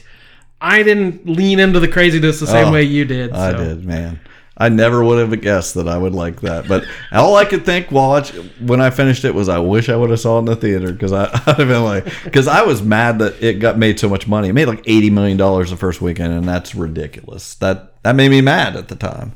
I was like why? Why is this getting that oh, money and other things are ignored? And this will only encourage more of this. And now I'm like great! It's not going to get eighty million and eight dollars because I'm staying home. anyway it was stupid good speaking of stupid Cliff, good, well below Aquaman on my list. Yeah. So I'm with you there. Okay, speaking of stupid good, I swore when I saw this preview I would not watch this movie either. Like it this and and I'm just going to say this was the most misleading preview to me that I saw this past year for blockers with the rooster or whatever it's supposed to be cock blockers or Yeah. Um with John Cena. John Cena, Leslie Mann, Ike Barinholtz. Um Oh, I get it. What? oh, you get it. The, the blockers. Great. Okay. Uh, Teens out to have fun. Parents have stopped it there. You see in the previews, they're reading the text and finally figure out, oh, they're going to try to have sex on prime night or whatever. But it was really about like It had a sweetness to it at the Uh, end. it had a, a a coming, you know, a coming of age for the for the females. yeah, which was good. You always see the guys are going to go out and do something. This was the daughters. yeah. and that is the old timey thinking of, you know, oh, I'm gonna meet my daughter's date and Yeah. pump a shotgun and tell him what to do. You know, that is such the antiquated thinking. yeah. John Cena is whatever. I, I sometimes he's okay, sometimes and, and I didn't. He was fine in this, but Ike Barinholtz and Leslie Mann, Yeah. are funny. They are just funny people. Yeah, Leslie Mann was very good in this. Just the way they delivered some of their lines, and really just the message of you raised your kids. You've done all you can do. Mm-hmm. Yeah, at some point, you just got to trust that you did the right thing, that you taught them, and they're going to do what they're going to do. So, it was a really good message, Yep. and I enjoyed it. Actually, that reminds me, there was a scene in Den of Thieves where the boy comes to take the girl t- on a date, and Gerard Butler makes him come to the back room where all his cop buddies are in like a gym lifting weights and doing pull ups and stuff with their shirts off. So it's like 15 guys with their shirts off, like being intimidating. I was like, oh boy. Uh, the next we have uh, Crazy Rich Asi- Asians. Jon Chu was the director. culturally important film this year. Oh man, definitely. Made a lot of headlines, a lot of clickable articles. Yes. Had a it's just a great vehicle to see all these Asian actors we rarely get to see, you know, especially all together. And it kind of it was just I mean, it's based on a book and it's about the these super rich Asians and uh, bringing their maybe not so rich girlfriend over to have a wedding and whatever. It was you know sweet in that regard, but it was just neat to see culture that we don't normally see and see the difference between Asian Americans and Asians that came from China or came you know came from Asia did, didn't actually grow up here. You know, there's a difference, and they they make that clear and explain everything. Um, it was just it was good. And again, like once a year, there's a movie that comes out. Like movies with women in them make money. movies with African Americans make money. This Yeah, oh my gosh. People want to see Asian people in movies. Every year, Hollywood has to learn. Oh Yeah. wow! Yeah, pe- everybody wants to be seen in movies, not just the whites.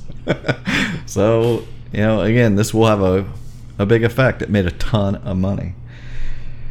Ah, I got. I just put these beside each other. Got a couple Rich Sommer movies that I watched this year. Friend of the podcast, Rich Sommer from Mad Men. Uh, he was in a movie called A Crooked Somebody Cl- with Clifton Collins Jr. and he was playing a psychic who maybe wasn't so psychic, and there, it was pretty entertaining. And then there was a movie called Summer of '84 where there might be a serial killer living in your neighborhood, and it was very '80s and all those movies about is the guy next door killing people or why are these kids missing? And there was a lot of predictable things and then there was a lot as it got towards the end there was some really unpredictable things that saved it.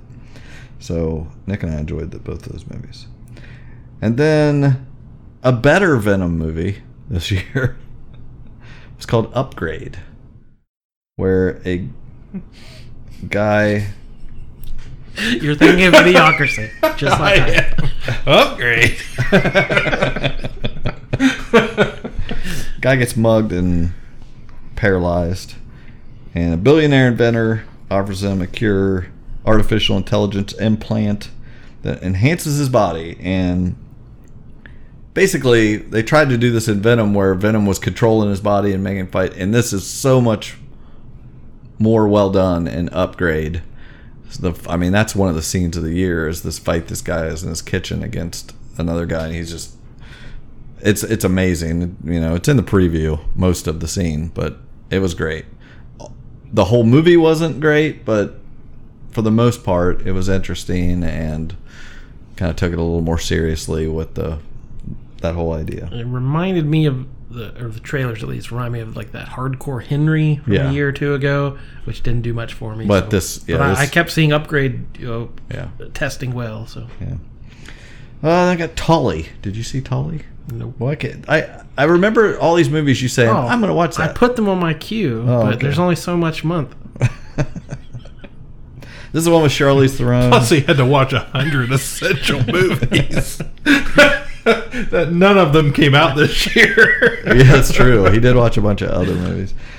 She plays a mother of three, including a newborn, and just she gets a nanny, and and uh, there's a twist to it. I don't want to spoil, but I want to say it's a good shines a light on mothers and how difficult it is. Like there's only so much help fathers can and will give sometimes, and when you're breastfeeding and having to take care of kids who need their mother, she you get.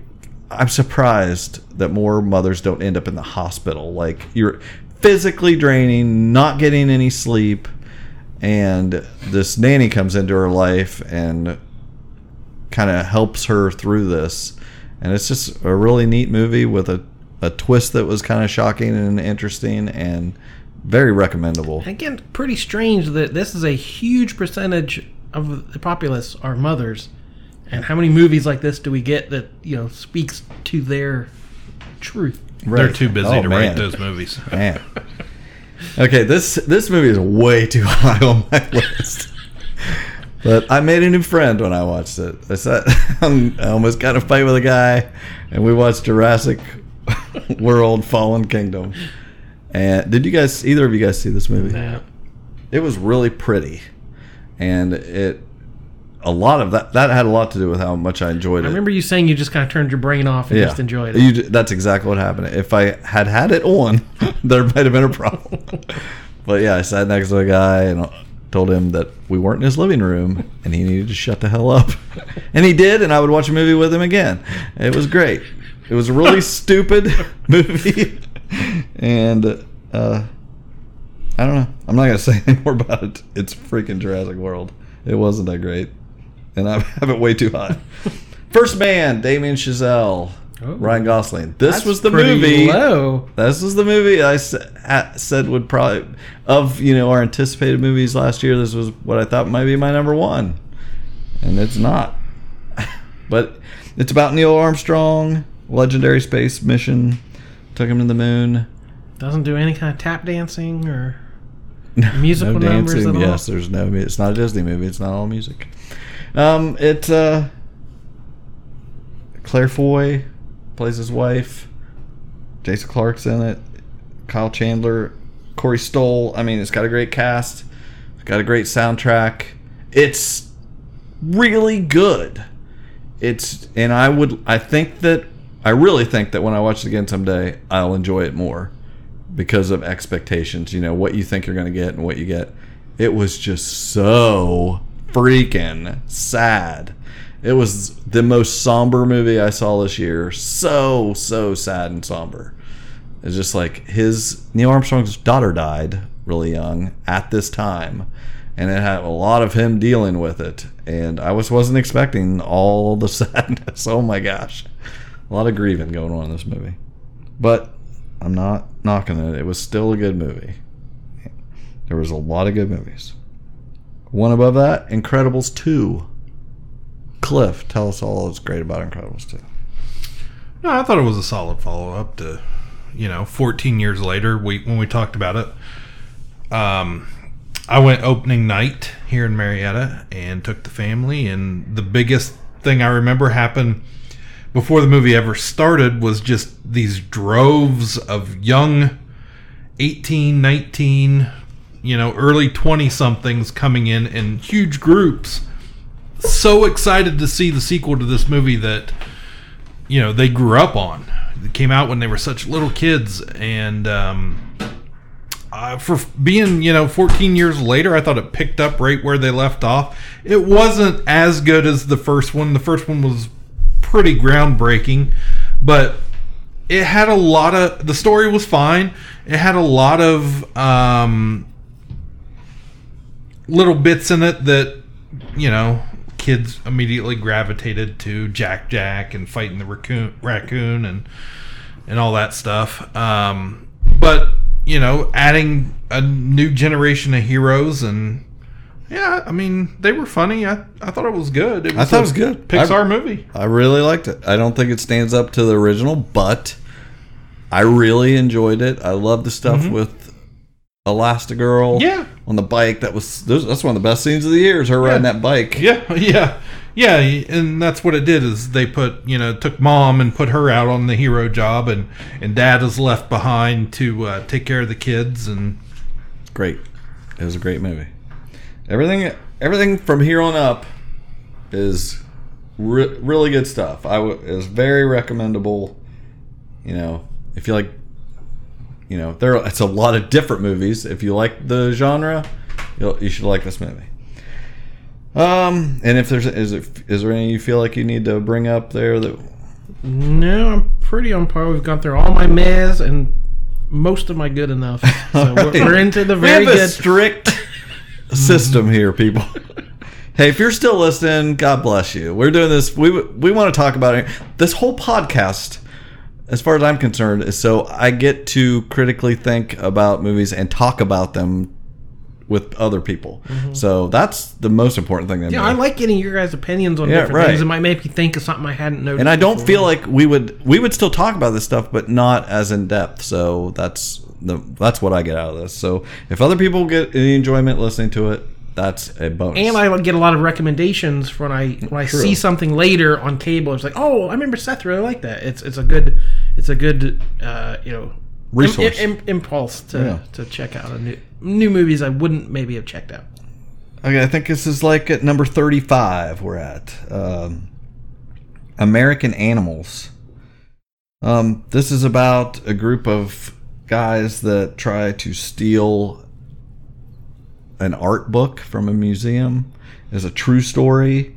It's kind of a cross between a documentary and it's like they you know they made it into a movie you know and cast the actors had evan peters who was quicksilver wasn't he no no yeah he was quicksilver right and uh, The other X-Men. Quicksilver? yes the other quicksilver and barry keoghan blake jenner it's it's it's just like a heist movie pretty good heist movie and basically them going trying to dress up like old men and go in and rob this place and just how things can get out of hand and things. It, it was interesting and enjoyable. I did did like it. Um, then this movie, I, I'm gonna want to watch it again someday. It's just a little too long, but Bad Times at the El Royale. This is It looked very stylish. And It's very, very- fun. It's, it seemed like, it felt like a '90s movie. The the trailer, like it felt like a post Tarantino. you are. It's like you saw. okay. As I, I was like, I knew That's why say- I felt like I didn't need this. It is so exactly what it's. You can describe it from the tra- trailer, but there's more to it than that. And I, I'm turned off by usually those uh, Tarantino copies. There was so many of them, and people trying to do what he did and can't. And this one can't either. But there are some really good things in it. Jeff Bridges is really good in it. Cynthia Erivo is a new actress to me. Um, Dakota Johnson is in it. Jon Hamm, Chris Hemsworth, Nick Offerman, Shea Whigham. I mean, there's a lot of people in it. It's it's very entertaining for the first half, and it gets it's just too long. The second half. Once Chris Hemsworth shows up, first off, is worth seeing for the voice Chris Hemsworth does because it's not how you've ever heard him sound. It's like he's talking just like an American, I guess. You never you either hear him talk like Thor or Australian. And this is him doing an American voice, which sounds so weird and cra- I mean, it really you never stop thinking how weird it sounds. But they're in this hotel. It's on the state line.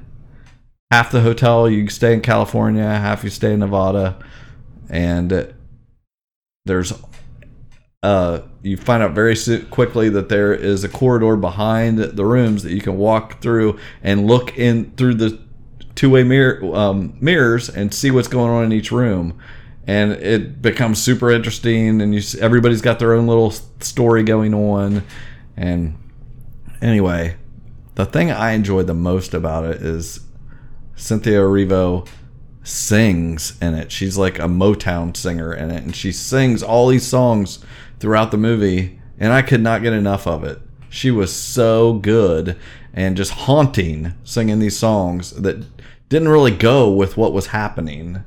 So it's worth watching for her and Jon Hamm and Jeff Bridges and Chris Hemsworth voice. But it's too long. Too long a movie. Or it would have been higher. This is the movie. This was the 100th movie I saw the other night. Yes, It was number 33, I think, on my list here. If Beale Street Could Talk. Um, Barry Yeah. Jenkins. He's one that did several of the Moonlight. Golden Globes, so Yeah, jumping up on the Oscar pools, I'm sure. right. Yeah, uh, Barry Jenkins did Moonlight. Won Best Picture the a few couple years ago. This is based on the book. If Beale Street Could Talk, I can't remember the guy's name. Who wrote that? James Baldwin. Is that his name? yes. Uh, yeah, I, can think that's confirm right. that for sure. Okay, is it early seventies? Yeah, because someone during the, the, the award ceremony thanked Mr. Baldwin. I'm Oh, like, okay. Is it one of the Baldwin brothers? that felt very stupid. it's about Fonny and Tish, young black couple, grew up together, um, and fell in love, and and it flashes back throughout the movie. It, it simultaneously shows her living and dealing with her new pregnancy and him being in jail for something he didn't do. And keeps flashing back to their relationship before he was put in prison. And the score is just amazing. Like i will definitely get it on vinyl. And it's just haunting and gorgeous. And man barry jenkins knows how to make a haunting romantic movie you know? I mean it was just it was just it was very good. I really enjoyed it. But some of it went on a little too long. The regina king was great in it. I think that's her name. I want to make sure i get that right. Yeah regina king. She'll probably be nominated for something. Yeah we're doing this list this year before the oscar nomination so i don't know what people are going to but i i thought she was great in it. I loved seeing I don't want to sound stupid or I'm not trying to be uh, say something racial. Uh, I don't know what the inside of a black family looks like, and so seeing inside their lives in a moment where she has to tell her family she's pregnant, and you know, and whether that's going to be a problem or not, or how they deal with things, and it was so good. That was so good watching that whole those scenes of them dealing with it and i just i love And- i love we those don't parts. know because there haven't been the representation. right we haven't seen these movies Right, we don't and that's- we've that's seen what- plenty of our lives echoed over and over in movies so it was a great chance to see That's that. what, yeah, that's what pop culture is for to see others people's lives and to be able to walk a mile in their shoes. And we there's a lot of shoes we haven't walked yeah in. this was a great this is probably one reason why i liked it so much was because we never get to do it and it was good uh the next one i have is isle of dogs Ooh, did you see that top five for me. Top five for you. Yeah. Okay. I liked it. I I this is Wes Anderson, Yeah. uh, the guy who made Fantastic Mr. Fox, Mhm. which I really liked. I love, yeah. I enjoyed. Hey, that's a great fun movie, but I don't think I ever watched it a second time. Yeah. So I went in. I, I wasn't in a hurry to watch this. I love Wes Anderson, Rushmore, Bottle Rocket, two of my all-time favorites. Yep. Top ten. Both, both in the top ten. And so I finally just got around to this one because it was another animated one, and it starts and it's fun and cute. By the end, I, I had tears in my eyes about these dogs, mm-hmm. and I'm not even a dog person. Right, yeah. But I was so invested in this story. I thought it was so. It's his normal, weird, intricate, you know, quirky. Cultural appropriation. Right, right. But I'm also I'm a little bit of a Japanophile. I've liked I Oh, like yeah, yeah. I like Japanese culture and all that stuff. So a lot all the Japanese language and the the, the, the drumming and the all the cool stuff. You know, I was like, yeah, I'm, I'm on board for that. But Yeah. I, it just it was kind of dark and melancholy and funny and cute and heartwarming and I, I it was just it was just such a fun experience. And I said, and by the end, I was just I was just so in love with these dogs. And it's very silly too. The whole point of uh, dogs must be exiled, and you can read some, you know, you can read some metaphor into that. I'm sure about you know Right. politicians and Yeah. and that kind of stuff. But yeah, this this was yeah top five. I loved it. I really did. I, I loved most of the movies above this. This was number 32 for me, but I just saw more movies than you, Jordan. we, you know, that's you, you would love a lot of these movies. Um, it was great. I, again, yeah, I love Fantastic Mr. Fox, and this is just as good, really. Uh, this was a huge surprise. This movie, and I wouldn't have watched it if somebody hadn't said, "Hey, this is a huge surprise." So it wasn't a huge surprise. yeah, it was a huge surprise that I needed to watch it. How's that?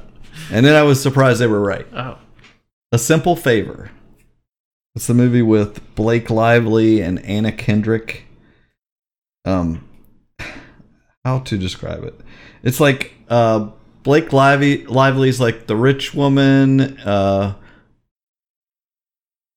uh, Anna Kendrick's like the mother of her. You know, trying to like they have little kids that go are in the same class, and Anna Kendrick would be like the mom who makes all the cupcakes and everything, and Blake Lively is the detached whatever, you know, but super rich, uh, just strange, and they become friends, and you soon find out that Anna Kendrick isn't as innocent as she seems, and uh, meanwhile Blake Lively's character disappears for most of the movie, and it's just I don't even know how to describe it honestly. It's so strange. It's it's just a very interesting, funny movie, and I don't know. I really I'm I'm at a loss for words. I don't know what to say about it. It was crazy. it was weird. There's some scenes that were just like, what are you talking about? I mean, I can't even believe that some of them like sometimes you watch these movies that feel like studio movies or something that that I'm like, where are they really going there? Are they really doing this? This is like an odd subject to talk and about. that's what I come here for because I would never have watched that movie, but Yeah. if I see it on somewhere, I'll be like, oh, that's it's worth. one. No, I mean, I wouldn't pay for it. That's it. the one that's going to be a total surprise when I watch it. You'll be like, whatever, but it is. Uh, it's more amusing than you think it's going to be. Okay. The next one I have is Annihilation. Uh, my number 15, right at the verge Yeah. between very good and good enough. Alex Garland did Ex Machina, which I really enjoyed. And I remember you being oh. anticipating this one a lot. Right, because of how The much I loved pedigree. Ex, Ex Machina. Super sci-fi, based on some books. Can't remember the author's name, but Natalie Portman, Jennifer Jason Lee, Gina Rodriguez, Tessa Thompson, Oscar Isaac, Benedict Wong. I mean, just a tour de force. But it's like it's heavy sci-fi. Gets into that super surreal sci-fi that I don't love. But I mean, it's a great movie, and it has a message, and it's you know you. I don't know if I'm always great at getting messages. You know what I mean? I try so hard. I'm not a professional critic here, you know, but you know, it's really seems to be from what you know, which I've read other critics, and I get the implication. It's like about depression and dealing with a lot of things. I mean, there's a, it's one of the scariest monsters in that movie. Guys, there was a bear attack. There is a bear attack. I forgot to tell you guys, I I don't ever have real vivid dreams. About two nights after I watched that, I dreamed about a bear chasing me. so the movie had an impact on my subconscious. Oh my god. what do you think of it? How are you? I it's well like Bird Box, where I didn't need every answer. I didn't need everything explained. And the first half, the setup was was interesting, and I thought it was beautifully made. You know, the the foliage, you know, it's a very science fiction sort of setting, and it only gets weirder the deeper they go. The end was nonsense. I'm not going to pretend I got some deep Yeah. you know meaning from it but it was good enough nonsense that i liked it so Yeah. it didn't the end didn't take away from it it just didn't pay off if it had if the end had really paid off it would have been much higher on my list but i enjoyed the thing Yeah. and i enjoyed being Enjoy the chased by a journey, but I agree. It was. It's just really heavy sci-fi, which yeah, again, if, yeah, if it would have paid off in some great way, I would have liked it more. Uh the next one, Adam McKay's Vice. It is getting crushed. People do not like this. movie. Yeah, it was not. I don't know if it even opened in Marietta. It wasn't here long. No. because I was looking. Uh, it's the untold true story of you know true story, yeah, of Bush and Cheney. Really about Dick Cheney. Uh, Christian Bale transforms himself again into Dick Cheney. Man, he is Dick Cheney in this movie as much as you ever wanted to see him. and uh, uh, I thought it was great. I thought it was funny. Uh, Steve Carell was Donald Rumsfeld. Uh, who the heck was? Oh, um, Sam Rockwell was George Bush. Amy Adams was Lynn Cheney. Tyler Perry was Colin Powell. you know, it was just. It was good. It was really I'm good. gonna testify. Right. You you just one, I think I may have enjoyed it more because I didn't deeply follow all of that at the time. It might just irritate people nowadays just to think, oh, I got to see this all again and relive it. I'm already li- reliving it now. Yeah, it doesn't seem like ancient history. It feels like stuff we should all know. Yeah. But I sure learned a lot more from to it. it. Yeah, there was so much just to see behind the scenes. You learn what you know motivations and things that happened, and I thought it was really good. I, I really enjoyed it. And there's a halfway through. I was you, halfway through, they just roll credits. Like they say, they say, well, his basically his daughter was gay, mm-hmm. and they're like, we're at one point they were like, he didn't want to do anything against his daughter, so he just left politics. And he retired on his farm with his wife, and it shows them they're just playing, and everybody's having a good time with the grandkids, and they just start rolling credits. And they're like, Nope. Here's what really happened. It was like they really they went for it. They held on to those credits for quite a way. I was like, yes. You know it's not over, but they're doing this. It was a great moment. Very funny. Um, gosh, what number are we at here? 20, 24, 28. Okay, 28 for me. This was way better than I thought it was going to be. Tag. This is based on a true story. No kidding. Um, it's about a group of guys that ever since, you know, their whole lives, they have wanted to be like they were when they were kids, and they've continued a game of tag their whole lives. One month out of the year, you can go find your fr- your friend across the country or whatever, and tag them, and they're it, and whatever. And it's ridiculous story, but got Jeremy Renner, Jon Hamm, Ed Helms, Jake Johnson, Isla Fisher, Hannibal Buress, Rashida Jones. First, Jeremy Renner pl- basically plays the guy that nobody can ever tag. And did you see this, Cliff? No. Um, Jon Hamm. No. Uh, John A little attitude behind that. He's got his arms crossing. Jon Hamm and Jake Johnson are hilarious in this. Jake Johnson is great. And it's whatever for a while. It's fine, silly. Some of it's like not as good as I was hoping, and then it goes there. It's it goes there like I cannot believe it.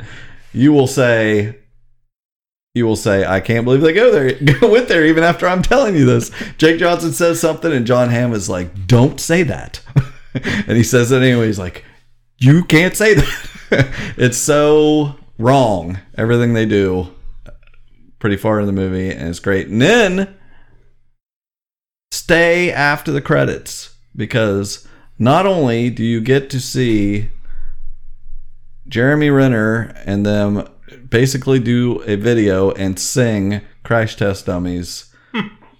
the song, whatever. Mm-hmm. Yeah, they perform it. And then you get to see footage of the real guys playing this over the years, which looks amazing. And what they were doing, they should have made a documentary about that because the lengths these guys went to in real life is pretty amazing. I just, it was really funny and really, I can't believe how far they went for a what seemed like a movie that was meant for everybody. They went pretty crazy. So with it. maybe that's why it wasn't a big hit. Yeah, maybe. maybe. the word of mouth wasn't there because it wasn't the fun kind of movie you're Right. expecting. All right, number 27. Black Klansman. Did nobody see this? That was number 14 on my list. You did see it. I put it five slots below Sorry to Bother You. Okay. Black Klansman is the one getting nominated. It was talked about a lot, but I, I thought Sorry to Bother You had more.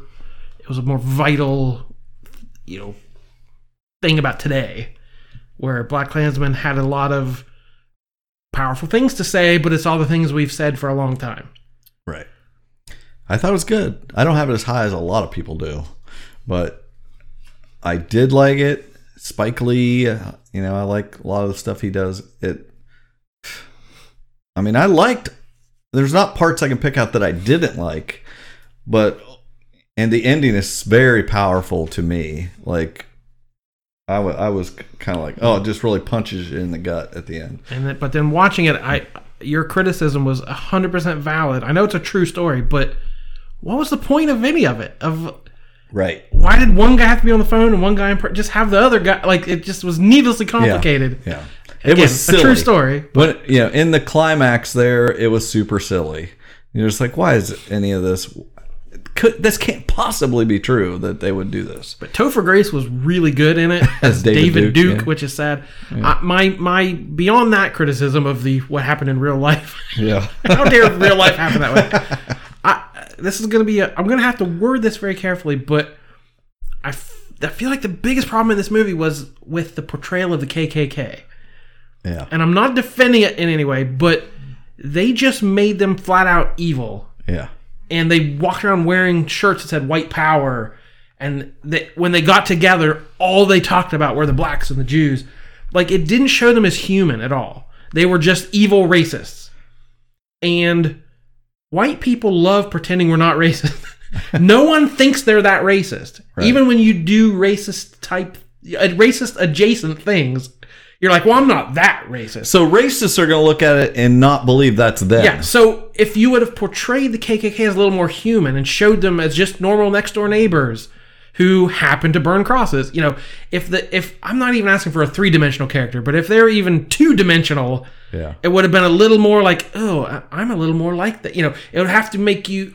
There's an easy distance you can put for yourself. yeah, maybe someone would recognize that they're a little too close to that. But J- Jordan is not saying racists are people too.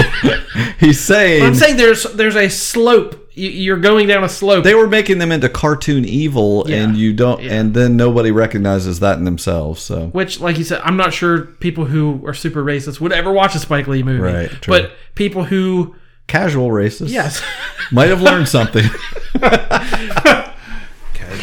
Uh, we try. We don't know what we're saying. Okay, next we have. I hope, I really hope that was clear. That's I tried I to. I tried to reiterate it Okay. in what made sense to me. I made it very clear. You're not saying- Racism bad. we all agree racism bad. right. Okay. Right. Yes. I think we. Were, I think you got that. Allegedly, what should have happened? Oh my god. All right. Number twenty. But this one's going to win a bunch of awards. It's been Oh, yeah, nominated all over the place. But yeah, That's it it. was- Denzel Washington's son uh, did a great job. Like I, I didn't know that was him until, uh, well, I saw him on that baller show and things. And I thought he, he's a good actor. Yeah, yeah. he does really good. Um, twenty six. Alfonso Cuarón's Roma. Did you watch this? Yes. Where'd I you? had it? number seven on my Okay. list. I really liked it. I watched it last night. I wanted to kind of Wow. I wanted to kind of end on that one because I knew that was he's winning best director and there's a lot of stuff. And then like an idiot, I You watched, made me end on Cargo. I watched I watched Hurricane Heist today. I finished up Roma. I tried to end on Beale Street, and you're like, no, no, watch Cargo. Uh, very slow movie, very precise, very intimate, just beautiful to look at, very powerful in a way that you know small stories are can be powerful. Yeah. And there's a lot of stuff going on in the background, historical things that were actually happening in Mexico at the time, but you're just really just focused on one person and her circle as Yeah. things are going on around. He's kind of um, deifying his nanny from when he was growing up. Um, and it, it's on Netflix. Like I'm sure you've seen it. They really pushed it. So, and but don't be scared of it. If you want to settle in and see a story about, you know, just see an intimate story about what it would be like to have been a, you know, are you part of the family? Are you not part of the family as a domestic worker? And that was really interesting how they go from, oh, she's one of us to the next moment treating her like Yeah. an employee. She's always the hired help. She Yeah. she's never quite you know breaks the, the the barrier to become Man, family. that beginning really like just from the beginning, I was like, wow.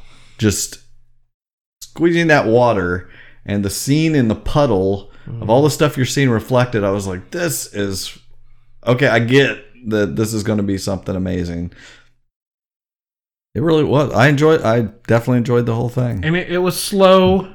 It might Yeah. be a little bit of a It's you know, a bit to much. get through, but I, there's a couple scenes like the hospital scene is. I was holding my breath that whole time Yeah. as it was happening. The ending at the beach, like there's some really Back to the water stuff. that you start with. you know? Yeah, yeah. Uh, yeah. All his movies have water. Some, but yeah, that was Yeah, a, a strange movie to have all this awards buzz. I think they had to release it in a couple limited theaters just to get Mm-hmm. qualified for Oscars and stuff. But he he won several at the Golden Globes, so it's got to be at the top list of a, Oh, lot, yeah. a lot of the critics this year. Yeah, that last thing really creeps up on you at the water, and I, I was like, "Wow, that's powerful." Anyway, I liked it. Uh, the next one, horse movie. We got a horse movie at twenty-five. This is the better horse movie of the year. It's called The Rider. Chloe Zhao. Um, I forget what else she did. I really should have looked. I'm sorry, but this is based kind of on a true story and it's played by the people, the real people. Um, Brady, what's the guy's name? Brady Jandreau. Um, Lilly Jandreau, his sister, are the well, their real names are Blackburn in real life, but they um, or it's the opposite. I honestly don't know. Anyway, he's part of the rodeo circuit, but he gets injured and is warned that his riding days are over. And she came, Chloe Zhao came wanting to make a American Western, and she's not. I don't know what country she's for, from, but she's obviously Asian. I, and she wanted to come. You know, it's neat to get a different perspective on what that is, an American Western. She came and she met these people, and this guy had this injury at the time, and she just wrote this movie about it, and it's basically about how he is not able to do the he's poor super poor and this is the one thing he is a great horseman you know he's a great rider he's a great trainer and it's like if a horse you know loses its use they kill it what do you do to a cowboy it's very powerful and one of my favorite scenes is just watching him break a horse. Just right there on camera, takes a horse and breaks it. And it's just, you're watching, it's a real thing. He really has that talent, really does it.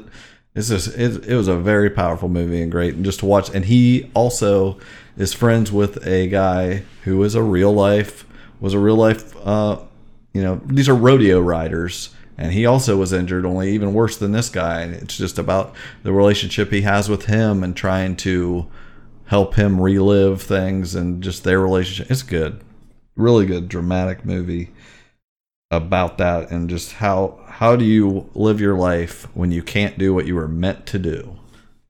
Luckily, we were meant to podcast.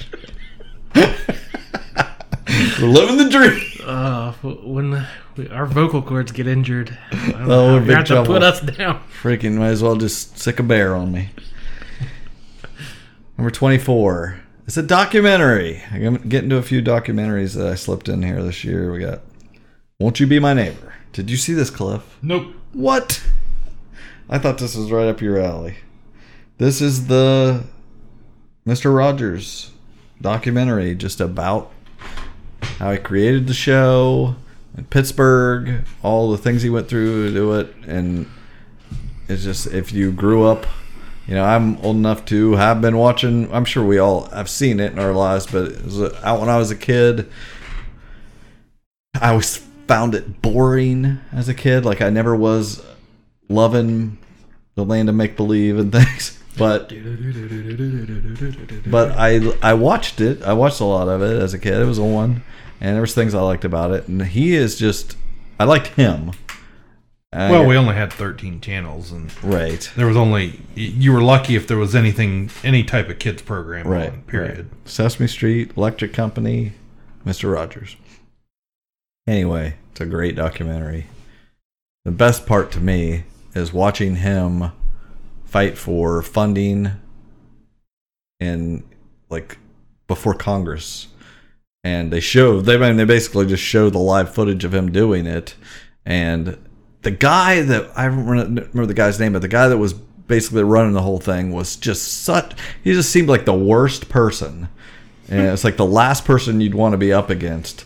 And Fred Rogers just totally disarmed this guy with love.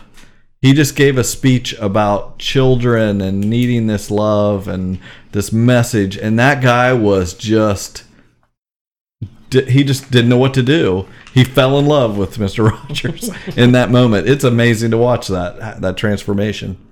It's, it's just great, and you feel you're like, oh my gosh, I'm so glad that guy's not alive today to see what's going on because he was already struggling with a lot of people against him and what he was. That you know nowadays they call it creating a bunch of snowflakes and telling pe- people how uh, they're special and things. That's what he did, and it was just so right what he was doing, and all these kids loved him, and it's it's a great documentary. A lot, of, lot very enjoyable to watch. Twenty three, three identical strangers. I brought it up once before. Three brothers did not know of each other. Happened to meet. One guy went to college and just ran into somebody that kn- knew his brother that had went there, and it snowballed into this thing and they find each other, which is crazy enough. But I'm not going to spoil it. There is a big twist because a parent has to go back in to a building and retrieve their umbrella and they discover something much bigger is going on and it's freaking amazing. so you should watch this documentary. 22 Creed 2 I like boxing movies. It was good. I like Rocky movies. I couldn't help but have it on here. I enjoyed it. Uh, Dolph Lundgren was good coming back, and I kind of like the t- the take they went with that, as far as uh, how Russia abandoned him after what happened in Rocky Four. So it was a neat take, but still, a lot of the movie was predictable, and I don't. I wasn't as well done as what Ryan Coogler did with the first one. 21 Widows. That's the Steve McQueen movie with Liam Neeson, Viola Davis, Michelle Rodriguez, Elizabeth Debicki, Cynthia Erivo, the one that was in El Royale. Colin Farrell, Brian Tyree Henry, Daniel Kalu- Kaluuya, just a Robert Duvall, Carrie Coon, so so many people in this movie.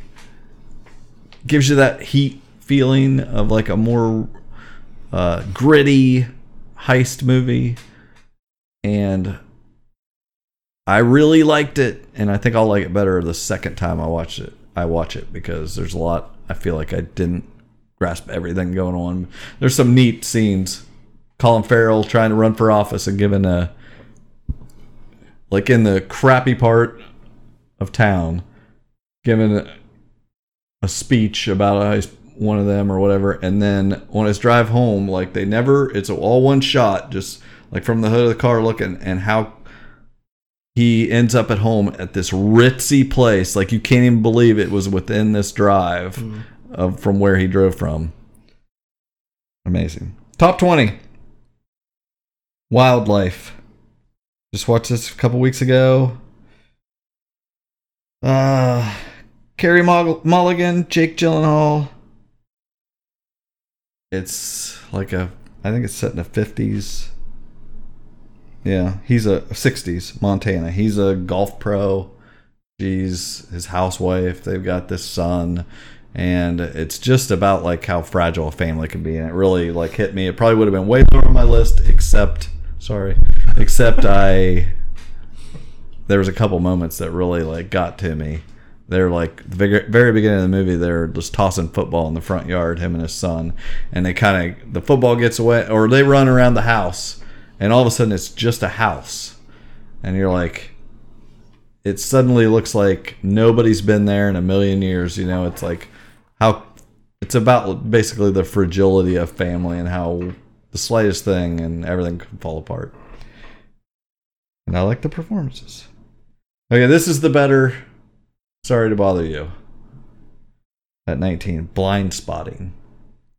David Dig, Diggs, I think he's part of Hamilton, or was in Hamilton.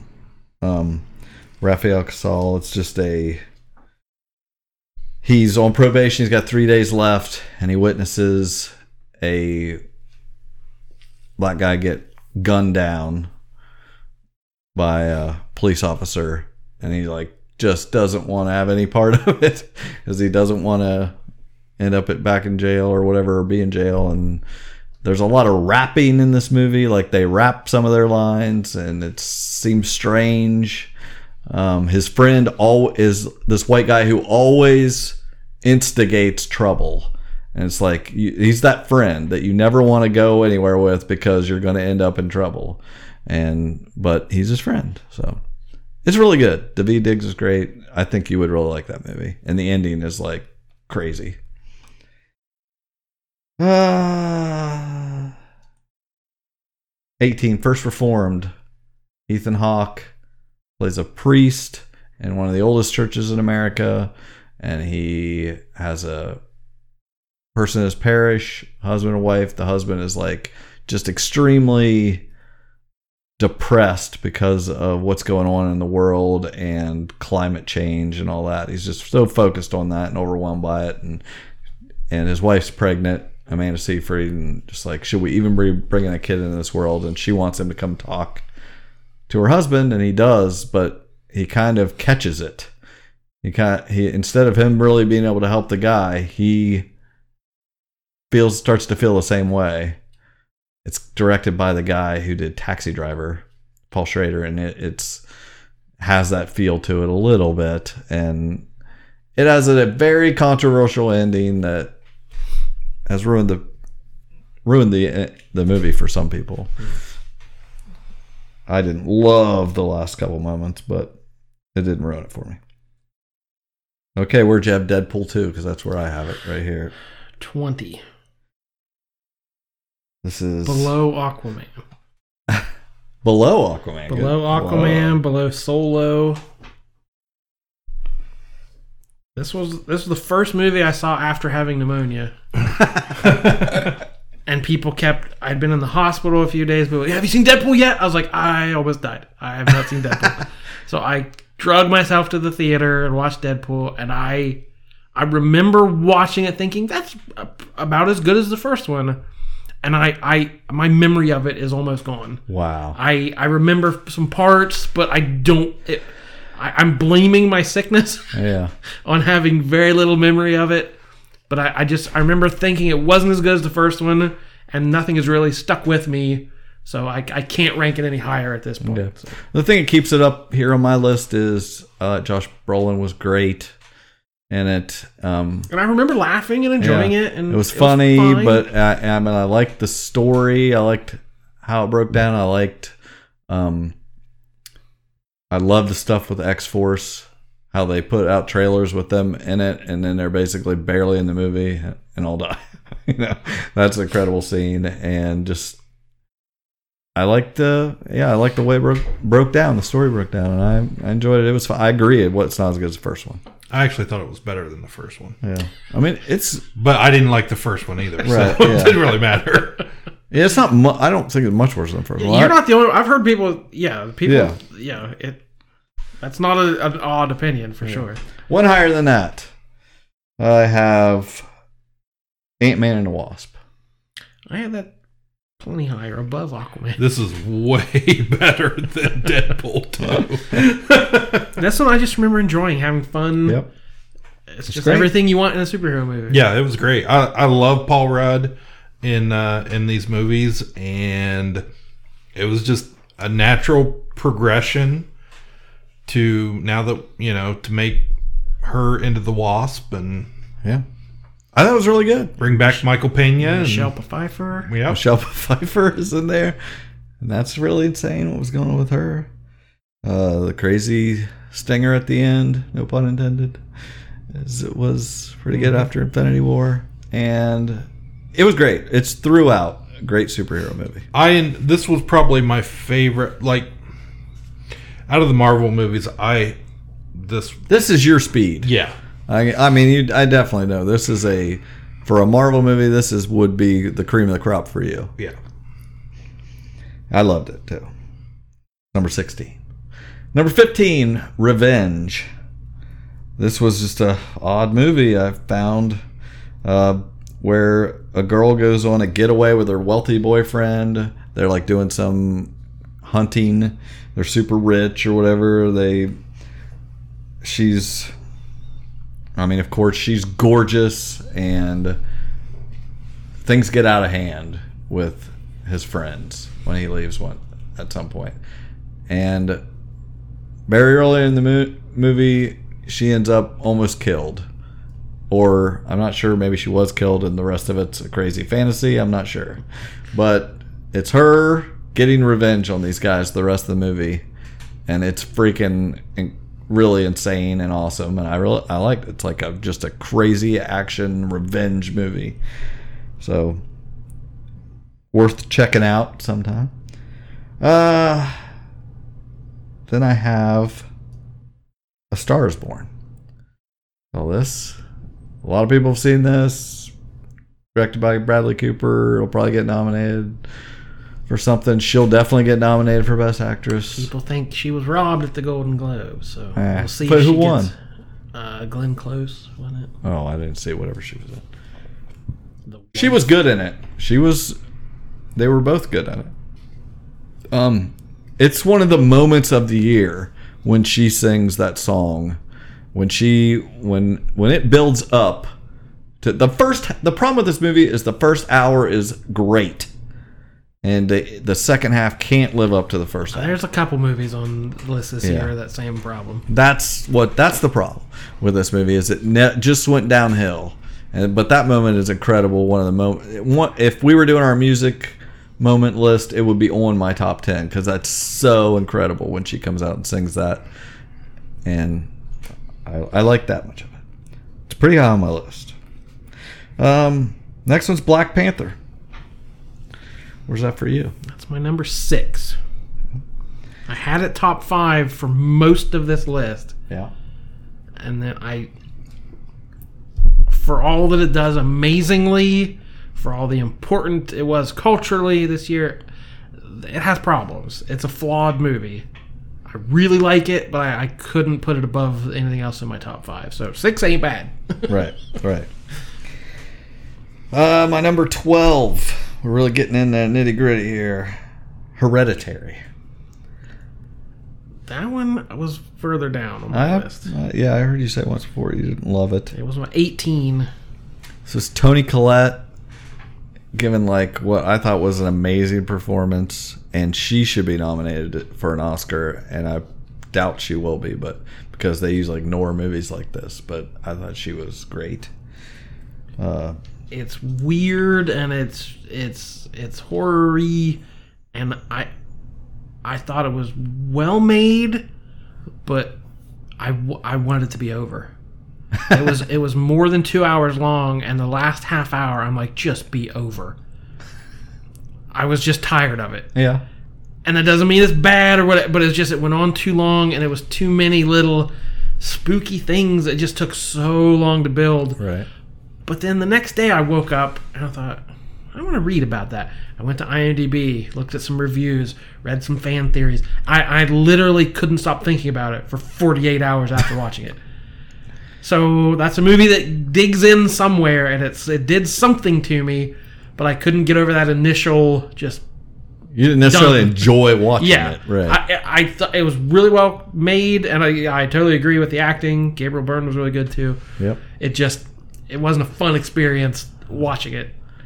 Yeah, that when that kid drives home and just goes to bed, I was like, "Oh my gosh, oh my gosh, he's just gonna go to bed and the blood curdling. But you can't help but think, what would you do? Like, I- how could you live with yourself? I mean, it was so real, yeah, Yeah. to do that. Oh, it was just the blood curdling scream the next morning. Anyway, it's I'm not a huge horror guy either, so this stuck out to me. Cause you know, it's a little different. So if you like horror movies, oh, definitely check this out. Um, uh, it's a slow burn, but spelled like B Y R N E. Yeah, I got but you. that's for the poster. I gotcha. This is my last documentary on here and my last skateboard movie. my number 11, Minding the Gap. It's a.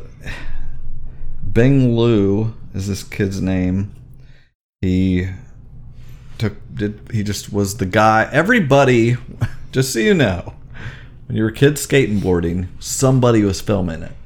We were always somebody had a camera. There was always the one kid filming it you know and this was this guy was the one in their group and he became this you know he directed this. He he took had footage from them skateboarding through their lives and it's uh, you know this is like where i said skate kitchen and mid 90s were what were like you know movies about this but this was the real thing. This was him and his friends growing up dealing with these problems at home and him just over the passage of time you see how things have changed. And it, it's just really powerful. He fo- follows one of his friends is just this super nice kid and Ki- Keire, I think his name is, and then the other one, Zach, is just like having a lot, you know, a lot of trouble drinking and things, and trouble as a young father, and I don't know. There's great skateboard footage. There's great moments, and when he reveals to Keire, he just says, "Do you even know why I'm filming you? Why I'm talking to you about these things and the problems he's having at home?" And he kind of and they they talk about it in that moment, and it kind of blows the other kid's mind. Uh, it's a really another powerful moment, and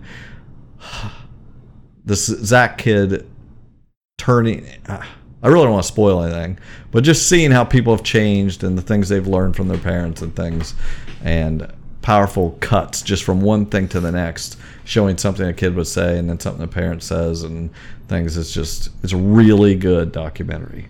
So it was on Hulu. I don't know if it's still there, but really good. Top ten. This is going to be way higher on your list, but you watch less movies than me. That's what I'm banking on. This might be your number one. I don't know. Ballad of Buster Scruggs. Top five. Top five. Okay. Tell me all about it. Why is it great? I agree. Coen Brothers Western anthology made for Netflix. This is the only movie this year that when it ended, I just kind of sat back in my chair and smiled and was just like, "That's a thing that happened." Like it was, it was a joy to have experienced. I, I just, I'm the Coen Brothers are my favorite filmmakers.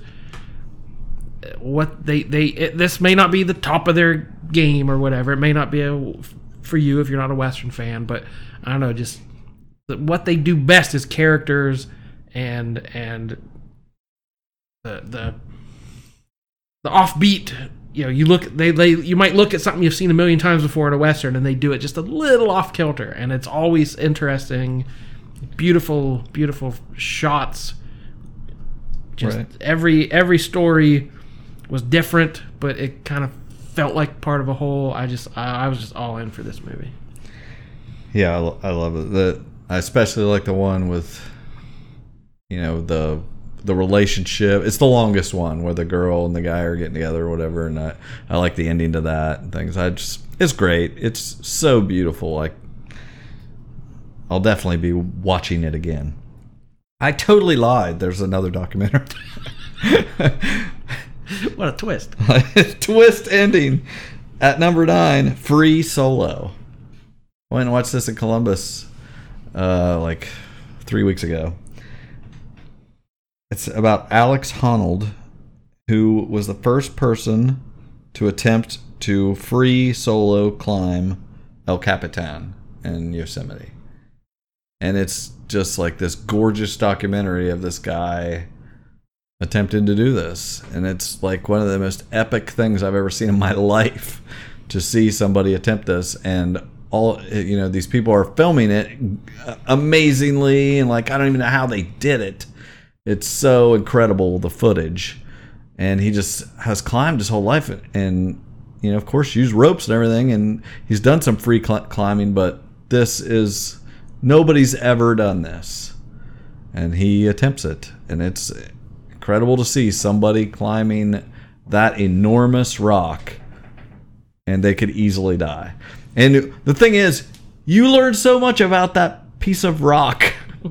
like there's different ways to get up it and there's different spots that you basically have to go through to get up and you have to choose how you do it whether you know he's at one spot he's having to choose whether he's going to just jump and try to grab with both hands over the space like oh my god or whether he's going to have to karate kick out and finagle his way there, which is uh, incredibly difficult. And you watch him fall numerous times on ropes.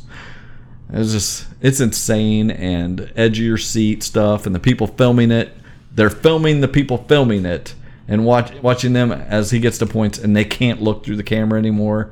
They just point it and look the other way because they're like, how will I feel if I filmed my friend dying? It's amazing. uh, number eight, I have the favorite. It's Yorgos Lanthimos. I really love the lobster. I haven't seen Dogtooth yet. I did. I didn't like Killing a Sacred De- Deer as well last year. I love the lobster, so I went to Columbus and watched the favorite. This is Emma Stone, Olivia Colman, uh, Rachel Weisz. It's really great. It's it's a dark comedy costume drama, um, and they're all great in it. I just loved it. I loved it. It's funny and super dark, and there's a lot of great moments in it. I think Olivia Colman should win an award for it. I am so happy this movie has made her more famous because Yeah. she is great in anything she's in. I first saw her on Peep Show, which is the BBC sitcom, one of my favorites of all time. Yeah. and she is hilarious, but also the heart of it, which seems like her bread and butter in the in Yeah. the, any movie she's in. She can be really funny, but there's you know there's always a emotion Right. behind They're it. all three great in it. Emma Stone is great in it, you know, as the sweet girl, but also she's got an agenda. Rachel Weisz is just such a badass in it. Just her, the costumes are so great. She just looks incredible. She's so, I don't know. They're just all fantastic in it, and I really liked it. Number seven, Mm, probably the last comedy. Yeah, last last comedy on my list. Game Night. My number ten, Hey, all right. wonderful movie, I loved it. wonderful. Best line reading of the year. oh no, he died. I just read an article this week saying if there was any justice in the world, Rachel McAdams should be nominated Yeah, for an Oscar. She should totally be nominated for this movie. But they don't recognize comedy. they don't do comedy or horror. No. So yeah, those are, neither, couple yeah, of the neither of these things. two performances that were probably the best of the year will get nominated. Their chemistry is amazing. They're both super hilarious. Her, Rachel McAdams, and Jason Bateman. Uh, Jesse Plemons is amazing in it. Oh my gosh, he's the neighbor cop who He they don't want, every yeah they don't yeah. want to come to game night. so good. But I loved her character. The typical way this movie is made is Jason Bateman is the super competitive one, and the wife has to roll her eyes like, "Okay, honey, whatever you want." Right. But she is just as crazy as he Yeah. is, maybe even more so. yes, So I, I, just I, I love the twists and turns. I love Jesse Plemons. Did you watch after the credits? I'm sure I did. I don't remember what Okay. was. Though. Well, the we we don't know where Jesse Plemons' wife went the whole movie. I don't remember. And then after the credits, we get the answer, and it's it's the perfect Well, you tell on me the off air. I'm sure I Yeah. watched it, but I can't, I've seen it twice. It's wonderful. But not to mention Billy Magnussen is great. Sharon Horgan, who was in uh dang, I can't remember that Prime show she's in. That she's great. Um, what's the guy's name from uh, New Girl? Oh, Lamar uh, Lamorne Morris or something. Yeah. Lamorne. He was great and hilarious yeah. in it. They're all good in it. Does a great Denzel Washington impression. I didn't know.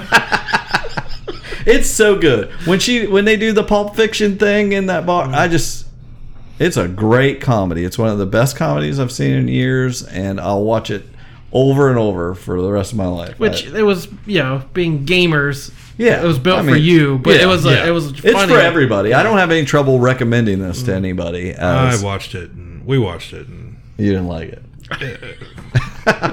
it was no Aquaman. yeah, it's great. Okay, number six, Searching. It's a John Cho movie. He he plays a dad whose daughter goes missing. the The thing with this movie is it all from a computer screen or phone screen. The whole movie, you everything you see plays out on a computer screen or phone screen or something like that, and it and it feels like a gimmick, but it's so well done that and they use it in such clever ways give you clues throughout that other things that are on the screen and very enjoyable the first 10 minutes are feel like up you see videos on this computer screen of this his daughter growing up and it, him and his wife and it's just so touching and sad and things and it's just a re- I really like the movie. It gets totally insane towards the end and almost jumps the shark kind of thing. It's just a little bit much, but I still loved it. It's still, you know, top six. I mean, I really liked it. I wanted to watch my number five again to really put it somewhere. No, I've got five left on my list, so I must have seen all your top five as well. Okay. So I I I don't know if this would have been this high if I watched it again, but right now it's my number five, A, Quiet Place. my number eight. Okay, I I really loved it. There's some touching moments. It's way better than Bird Box as far as that type of movie goes. Uh, John Krasinski directed. Great movie. The kids are great. The girls great. They're you know. What do you think of it? I, from that first trailer, I thought it had such potential. I'm like, wow, here's a thing we haven't quite seen before, and I thought it lived up to it. There were some things you've seen before in other horror movies, but there's some things you certainly haven't. So it was, it was, you know, for, for a movie, I think there's, there's like eight minutes of dialogue or something. There, there's barely any verbal communication, but just tense and exciting. Right. My number four. I Just watched this the other day for a second time, finally, because it's on Prime for free. Eighth grade. Also, my number four. I've been beating the drum for this movie ever since it came out. It was a big surprise. Like I, I mean, I'd heard it was good. Bo Burnham directed. is- You know, I think it's his first thing. He's a stand-up comedian, and um, Elsie Fisher. Never seen her before. Young, fifteen-year-old actress at the time, playing an person about to graduate from eighth grade and all the trouble what it's like to be in eighth grade and all the politics of being a kid and how tough it is especially in this world of uh, social media. And I, it's so uncomfortable. You know it, you will it's some people call it a horror movie almost how it can make you feel. And i think the closer you are to that age the more uncomfortable you're going to feel because you're almost embarrassed for your kind. You know my son was just like squirming in his seat the whole time like oh don't do that. Don't say that. Oh. And i felt some of that. And i felt like by the end of the movie it really gave me that feeling. It was just like we all are that person. We all are in eighth grade. We all need to tell ourselves you know, it's all going to be okay. It doesn't last forever. A few years from now, you might feel differently and don't give up on yourself and things. It's just, she was awesome. Watch this movie. I, my only qualm was kind of the geeky friend. That Yeah. that becomes uh, he was great, he was funny, Right. But that's kind of a trope that I won't spoil anything. But I agree. that's kind of a problematic trope. I'll throw in a few buzzwords. But yeah, the girl Elsie Fisher, uh, just she should win an award. her physicality. It was every kid in middle school. You know, she goes to a pool party and walks around with her arms yeah. dra- shoulders hunched, arms across her stomach. Like uh, it was so natural a performance that you, you know it's it's every kid you were, every kid you knew, and every kid you were growing up. Oh, when so. she she's she does these videos, you know, where she's so outgoing and trying to give tips on life, and it's so sweet. Her trying to be who she feels like she really is, but how disappointed she is in herself when she realizes how the outside world perceives her. And she, you know, when she wins most quiet, you know, just the, oh, I dreaded oh, those awards. winning right? most quiet or Yeah. most shy. I was like, that would be the worst thing. Please don't. I'll take anything else, but do not vote me that because it's that that's that spotlight you do not want Right. at that age. Yeah. But I and I love that there wasn't huge drama. Like her dad wasn't an alcoholic who beat her. She wasn't attacked by a boy. It was there. It's it's the little dramas Yeah. that are huge in your life at that point. Right. That it didn't have to over dramatize anything, and it was oh just yeah, Best- from, from beginning to end. Best movie dad, top 10 movie dad ever. like, oh, you'll love this guy. Number three. Ah, I struggled. I moved this all around. Trust me, you've heard me go on and on about it. Christmas Day, Infinity War came on Netflix, and I watched it again. So, spoiler, that's the reason it's above Spider Man Into the Spider Verse. Oh. I actually had a renewed love for Infinity War. So I'm telling you my three and two right now because I loved Spider Man Into the Spider Verse. I watched it twice. I think that story is um, is great. It's my number one animated movie I've ever seen. I love it. When he does his leap of faith, it's such an incredible moment. The soundtrack's amazing. Uh, the psychedelic colors, the art, the feel good story. Stan Lee is is amazing. His cameo, it's the best one ever. And I know they didn't know he was gonna die, and they shouldn't get any credit for it. But when he comes on the screen and says, "I miss him already," I'm like, "Oh, just cut me so deep." And then he's so Stan in that moment, and then sells you know to this guy that thought that you know the suit will fit you er, anybody can be spider-man and that's just what Stan Lee was all about and it and spider-man uh, is like the most iconic marvel hero and it just like it was everything i and more what i wanted it to be do you like it Uh, those two were my three and two. Spider Man three, Avengers two. there you go I yes, Spider Verse was amazing. But looking at it, I, I can't put it ahead of Infinity War just for where it is, what it's built, the difficulty it is getting to this point. It's a wonderful movie, and I'm sure I'll watch it over and over again as the years go by. But at this point in time, I, I rewatched Infinity War. I got it on Blu-ray when it came out, and I was not as edge of my seat excited i remember you saying that and I worried like, ugh, was I just hyped? Like, is this not as good as I think? But again, again, we're only we've seen half of it. right There's still a second I- half. I rewatched, you know, like I said, I just finally rewatched it a couple weeks ago, and I had a totally different experience. I was sure I was going to Spider Man above it. I said it's better than Infinity War, and it was. I left feeling happier than I did leaving Infinity War. But after watching it again, I just thought Infinity War was so great. I loved all of Infinity War. The only thing I didn't like about Infinity War was I don't like the battles of nobodies. The the Wakanda stuff when it's just a bunch of no, nothing's. You know, the Wakandans are cool, but the other things or whatever, and it's just did it. I don't like that kind of stuff. Just like at the end of Avengers, I don't like the nothing creatures and stuff. But the story in uh, was so good and all jumping around Titan and things like that. I thought Josh Brolin was amazing.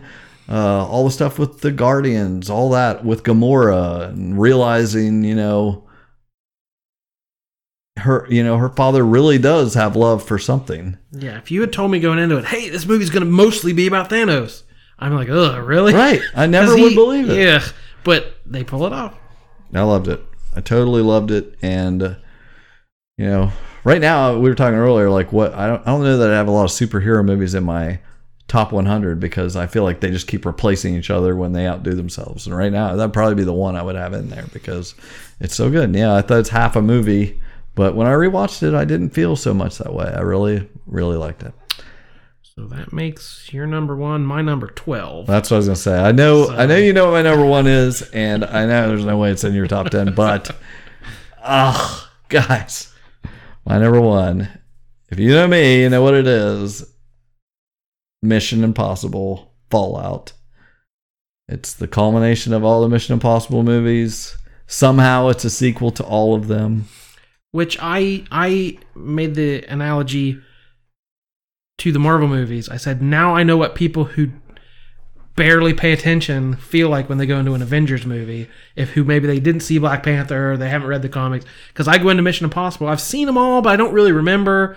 Wait, was he married? Is who's that guy? Oh, that's the guy from the other one, isn't he? Did he not die in that one? Like I didn't. There's a there's a continuity. Yeah, there is lore. Yes, and I didn't remember any of it. Right. So there's plenty to enjoy, but I did not certainly didn't get what you got out right, of it. right. I understand that. Um, yeah, amazing. I love it. I went on and on about it. I won't need to again, but the Halo jump stuff is amazing. The helicopter stuff at the end is amazing. The I mean, he's flying the freaking helicopter. That's crazy. Uh, the bathroom scene is one of the best action things ever.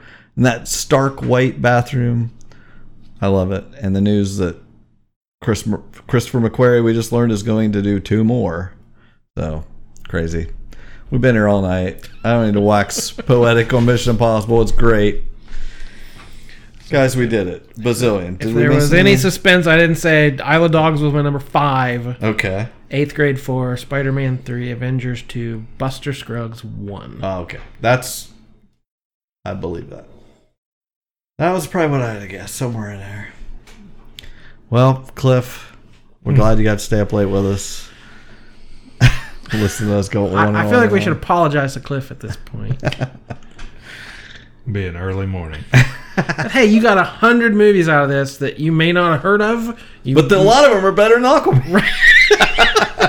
and that's our guarantee to you. that any movie we've recommended, you will like better than Aquaman. So anybody that listened to all this over the week that it took you to listen to it as you got in and out of your car, in and out of going to work, you got to the end. Maybe you just skipped to the top ten. That was that's okay too. But the 2018 Poobah Award goes to Mission Impossible Fallout. that's right. well deserved title for a movie you were looking forward to and Yep. paid off in all the right ways. Absolutely. So, hey, thank you for listening. Thank you for voting for us. I feel like if anyone discovered us through Clutch MOV, we've done a lot of weird theme episodes. This we haven't done a normal No, episode they're coming. since the voting happened. Mm-hmm. So, hey, if you're if you're new and you're hanging out with us still, that's amazing. One of our next episodes will be a normal talk about some TV and stuff. So, Eventually, we'll get to that. But hey, tis the season for award shows. and they're usually not this long. this is a special episode. Let's wrap it up. Yes, thank you for joining us. Hope you enjoyed your night at the movies. My name is Jordan Lowe. I'm Cliff Barnes. I'm Seth. Bye forever. Kapow, the pop culture podcast, is intended for entertainment and information purposes only. Sounds, music, and clips played during the podcast are property of copyright holders. All original content is property of www.udownwithkpp.com. Are we ready? Hold on. And you have some kind of grand introduction. You're Yes. Okay. That's what this was all about. okay. That's what I thought. Okay, hold on here. Let me get this in here. So, Cliff, do you know what's going on here? I hope so. Uh, try to control so. yourself, Jordan. I'm going to try to embarrass myself too much. It, it, Let's that- do it. I don't know whether this delay, whether it's going to Yeah. line up with the music or not. Because, like, Mhm. you know what I'm saying? Yeah. So there's a couple. We'll see. Yeah, I was just gonna go live from Marietta, Ohio. Nah. It's the Poobah Award. Well, you can you can do that after yeah, if you've thing. got your own thing. Well, yeah, I'm gonna do my own thing, but then at some point, you're gonna know I'm done or whatever. I'm gonna be like, say something to you, Okay. and that's when you can kind of take over and you start let, lowering the music as you do our like our normal introduction type of thing. Oh, so you don't want me to play the regular? I do want you to play the regular thing first, then the Yeah. work, okay. then the thing, and then we're just. I just mean our normal like here we are or whatever. Okay. He'll tell you say what we're doing, so- even though I just said it. Okay. It's just for fun, guys. I'm gonna try not to laugh when I do it. Exactly. I can tell from you being nervous and you being exasperated that it's going to be excellent. He doesn't even know what I'm what I'm saying or doing. He can't possibly know by what I give him. He's like, "What are we doing?" Yeah. I'm not as nervous as I am. I just don't. I want to make sure I can think think of something to say. I I would want to time it with the music, but I'm afraid there's a delay, and I'm not going to be. Even if I try, it's not going to do it.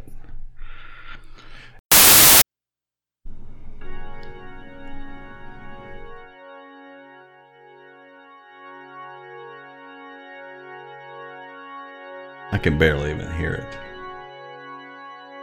I have to start over. I couldn't even hear that music. You can't hear that at all? Not compared to the Amen. could. I could. Hmm. It's way lower than the Amen. Is there any way to turn that up? I just want it to sound louder because I don't want to be like towering over the music. I thought Cliff was a perfectionist. Well, I mean, it was like barely compared to the other one. That better? I guess.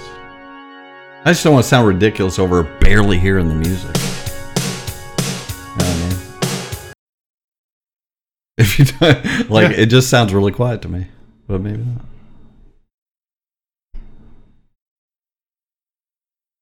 I mean, you can just start it with that though, and just cut all that out in between. Oh no, no, no.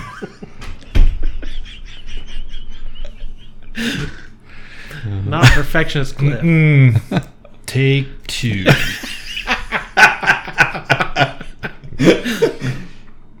Measure twice, cut once. That's right.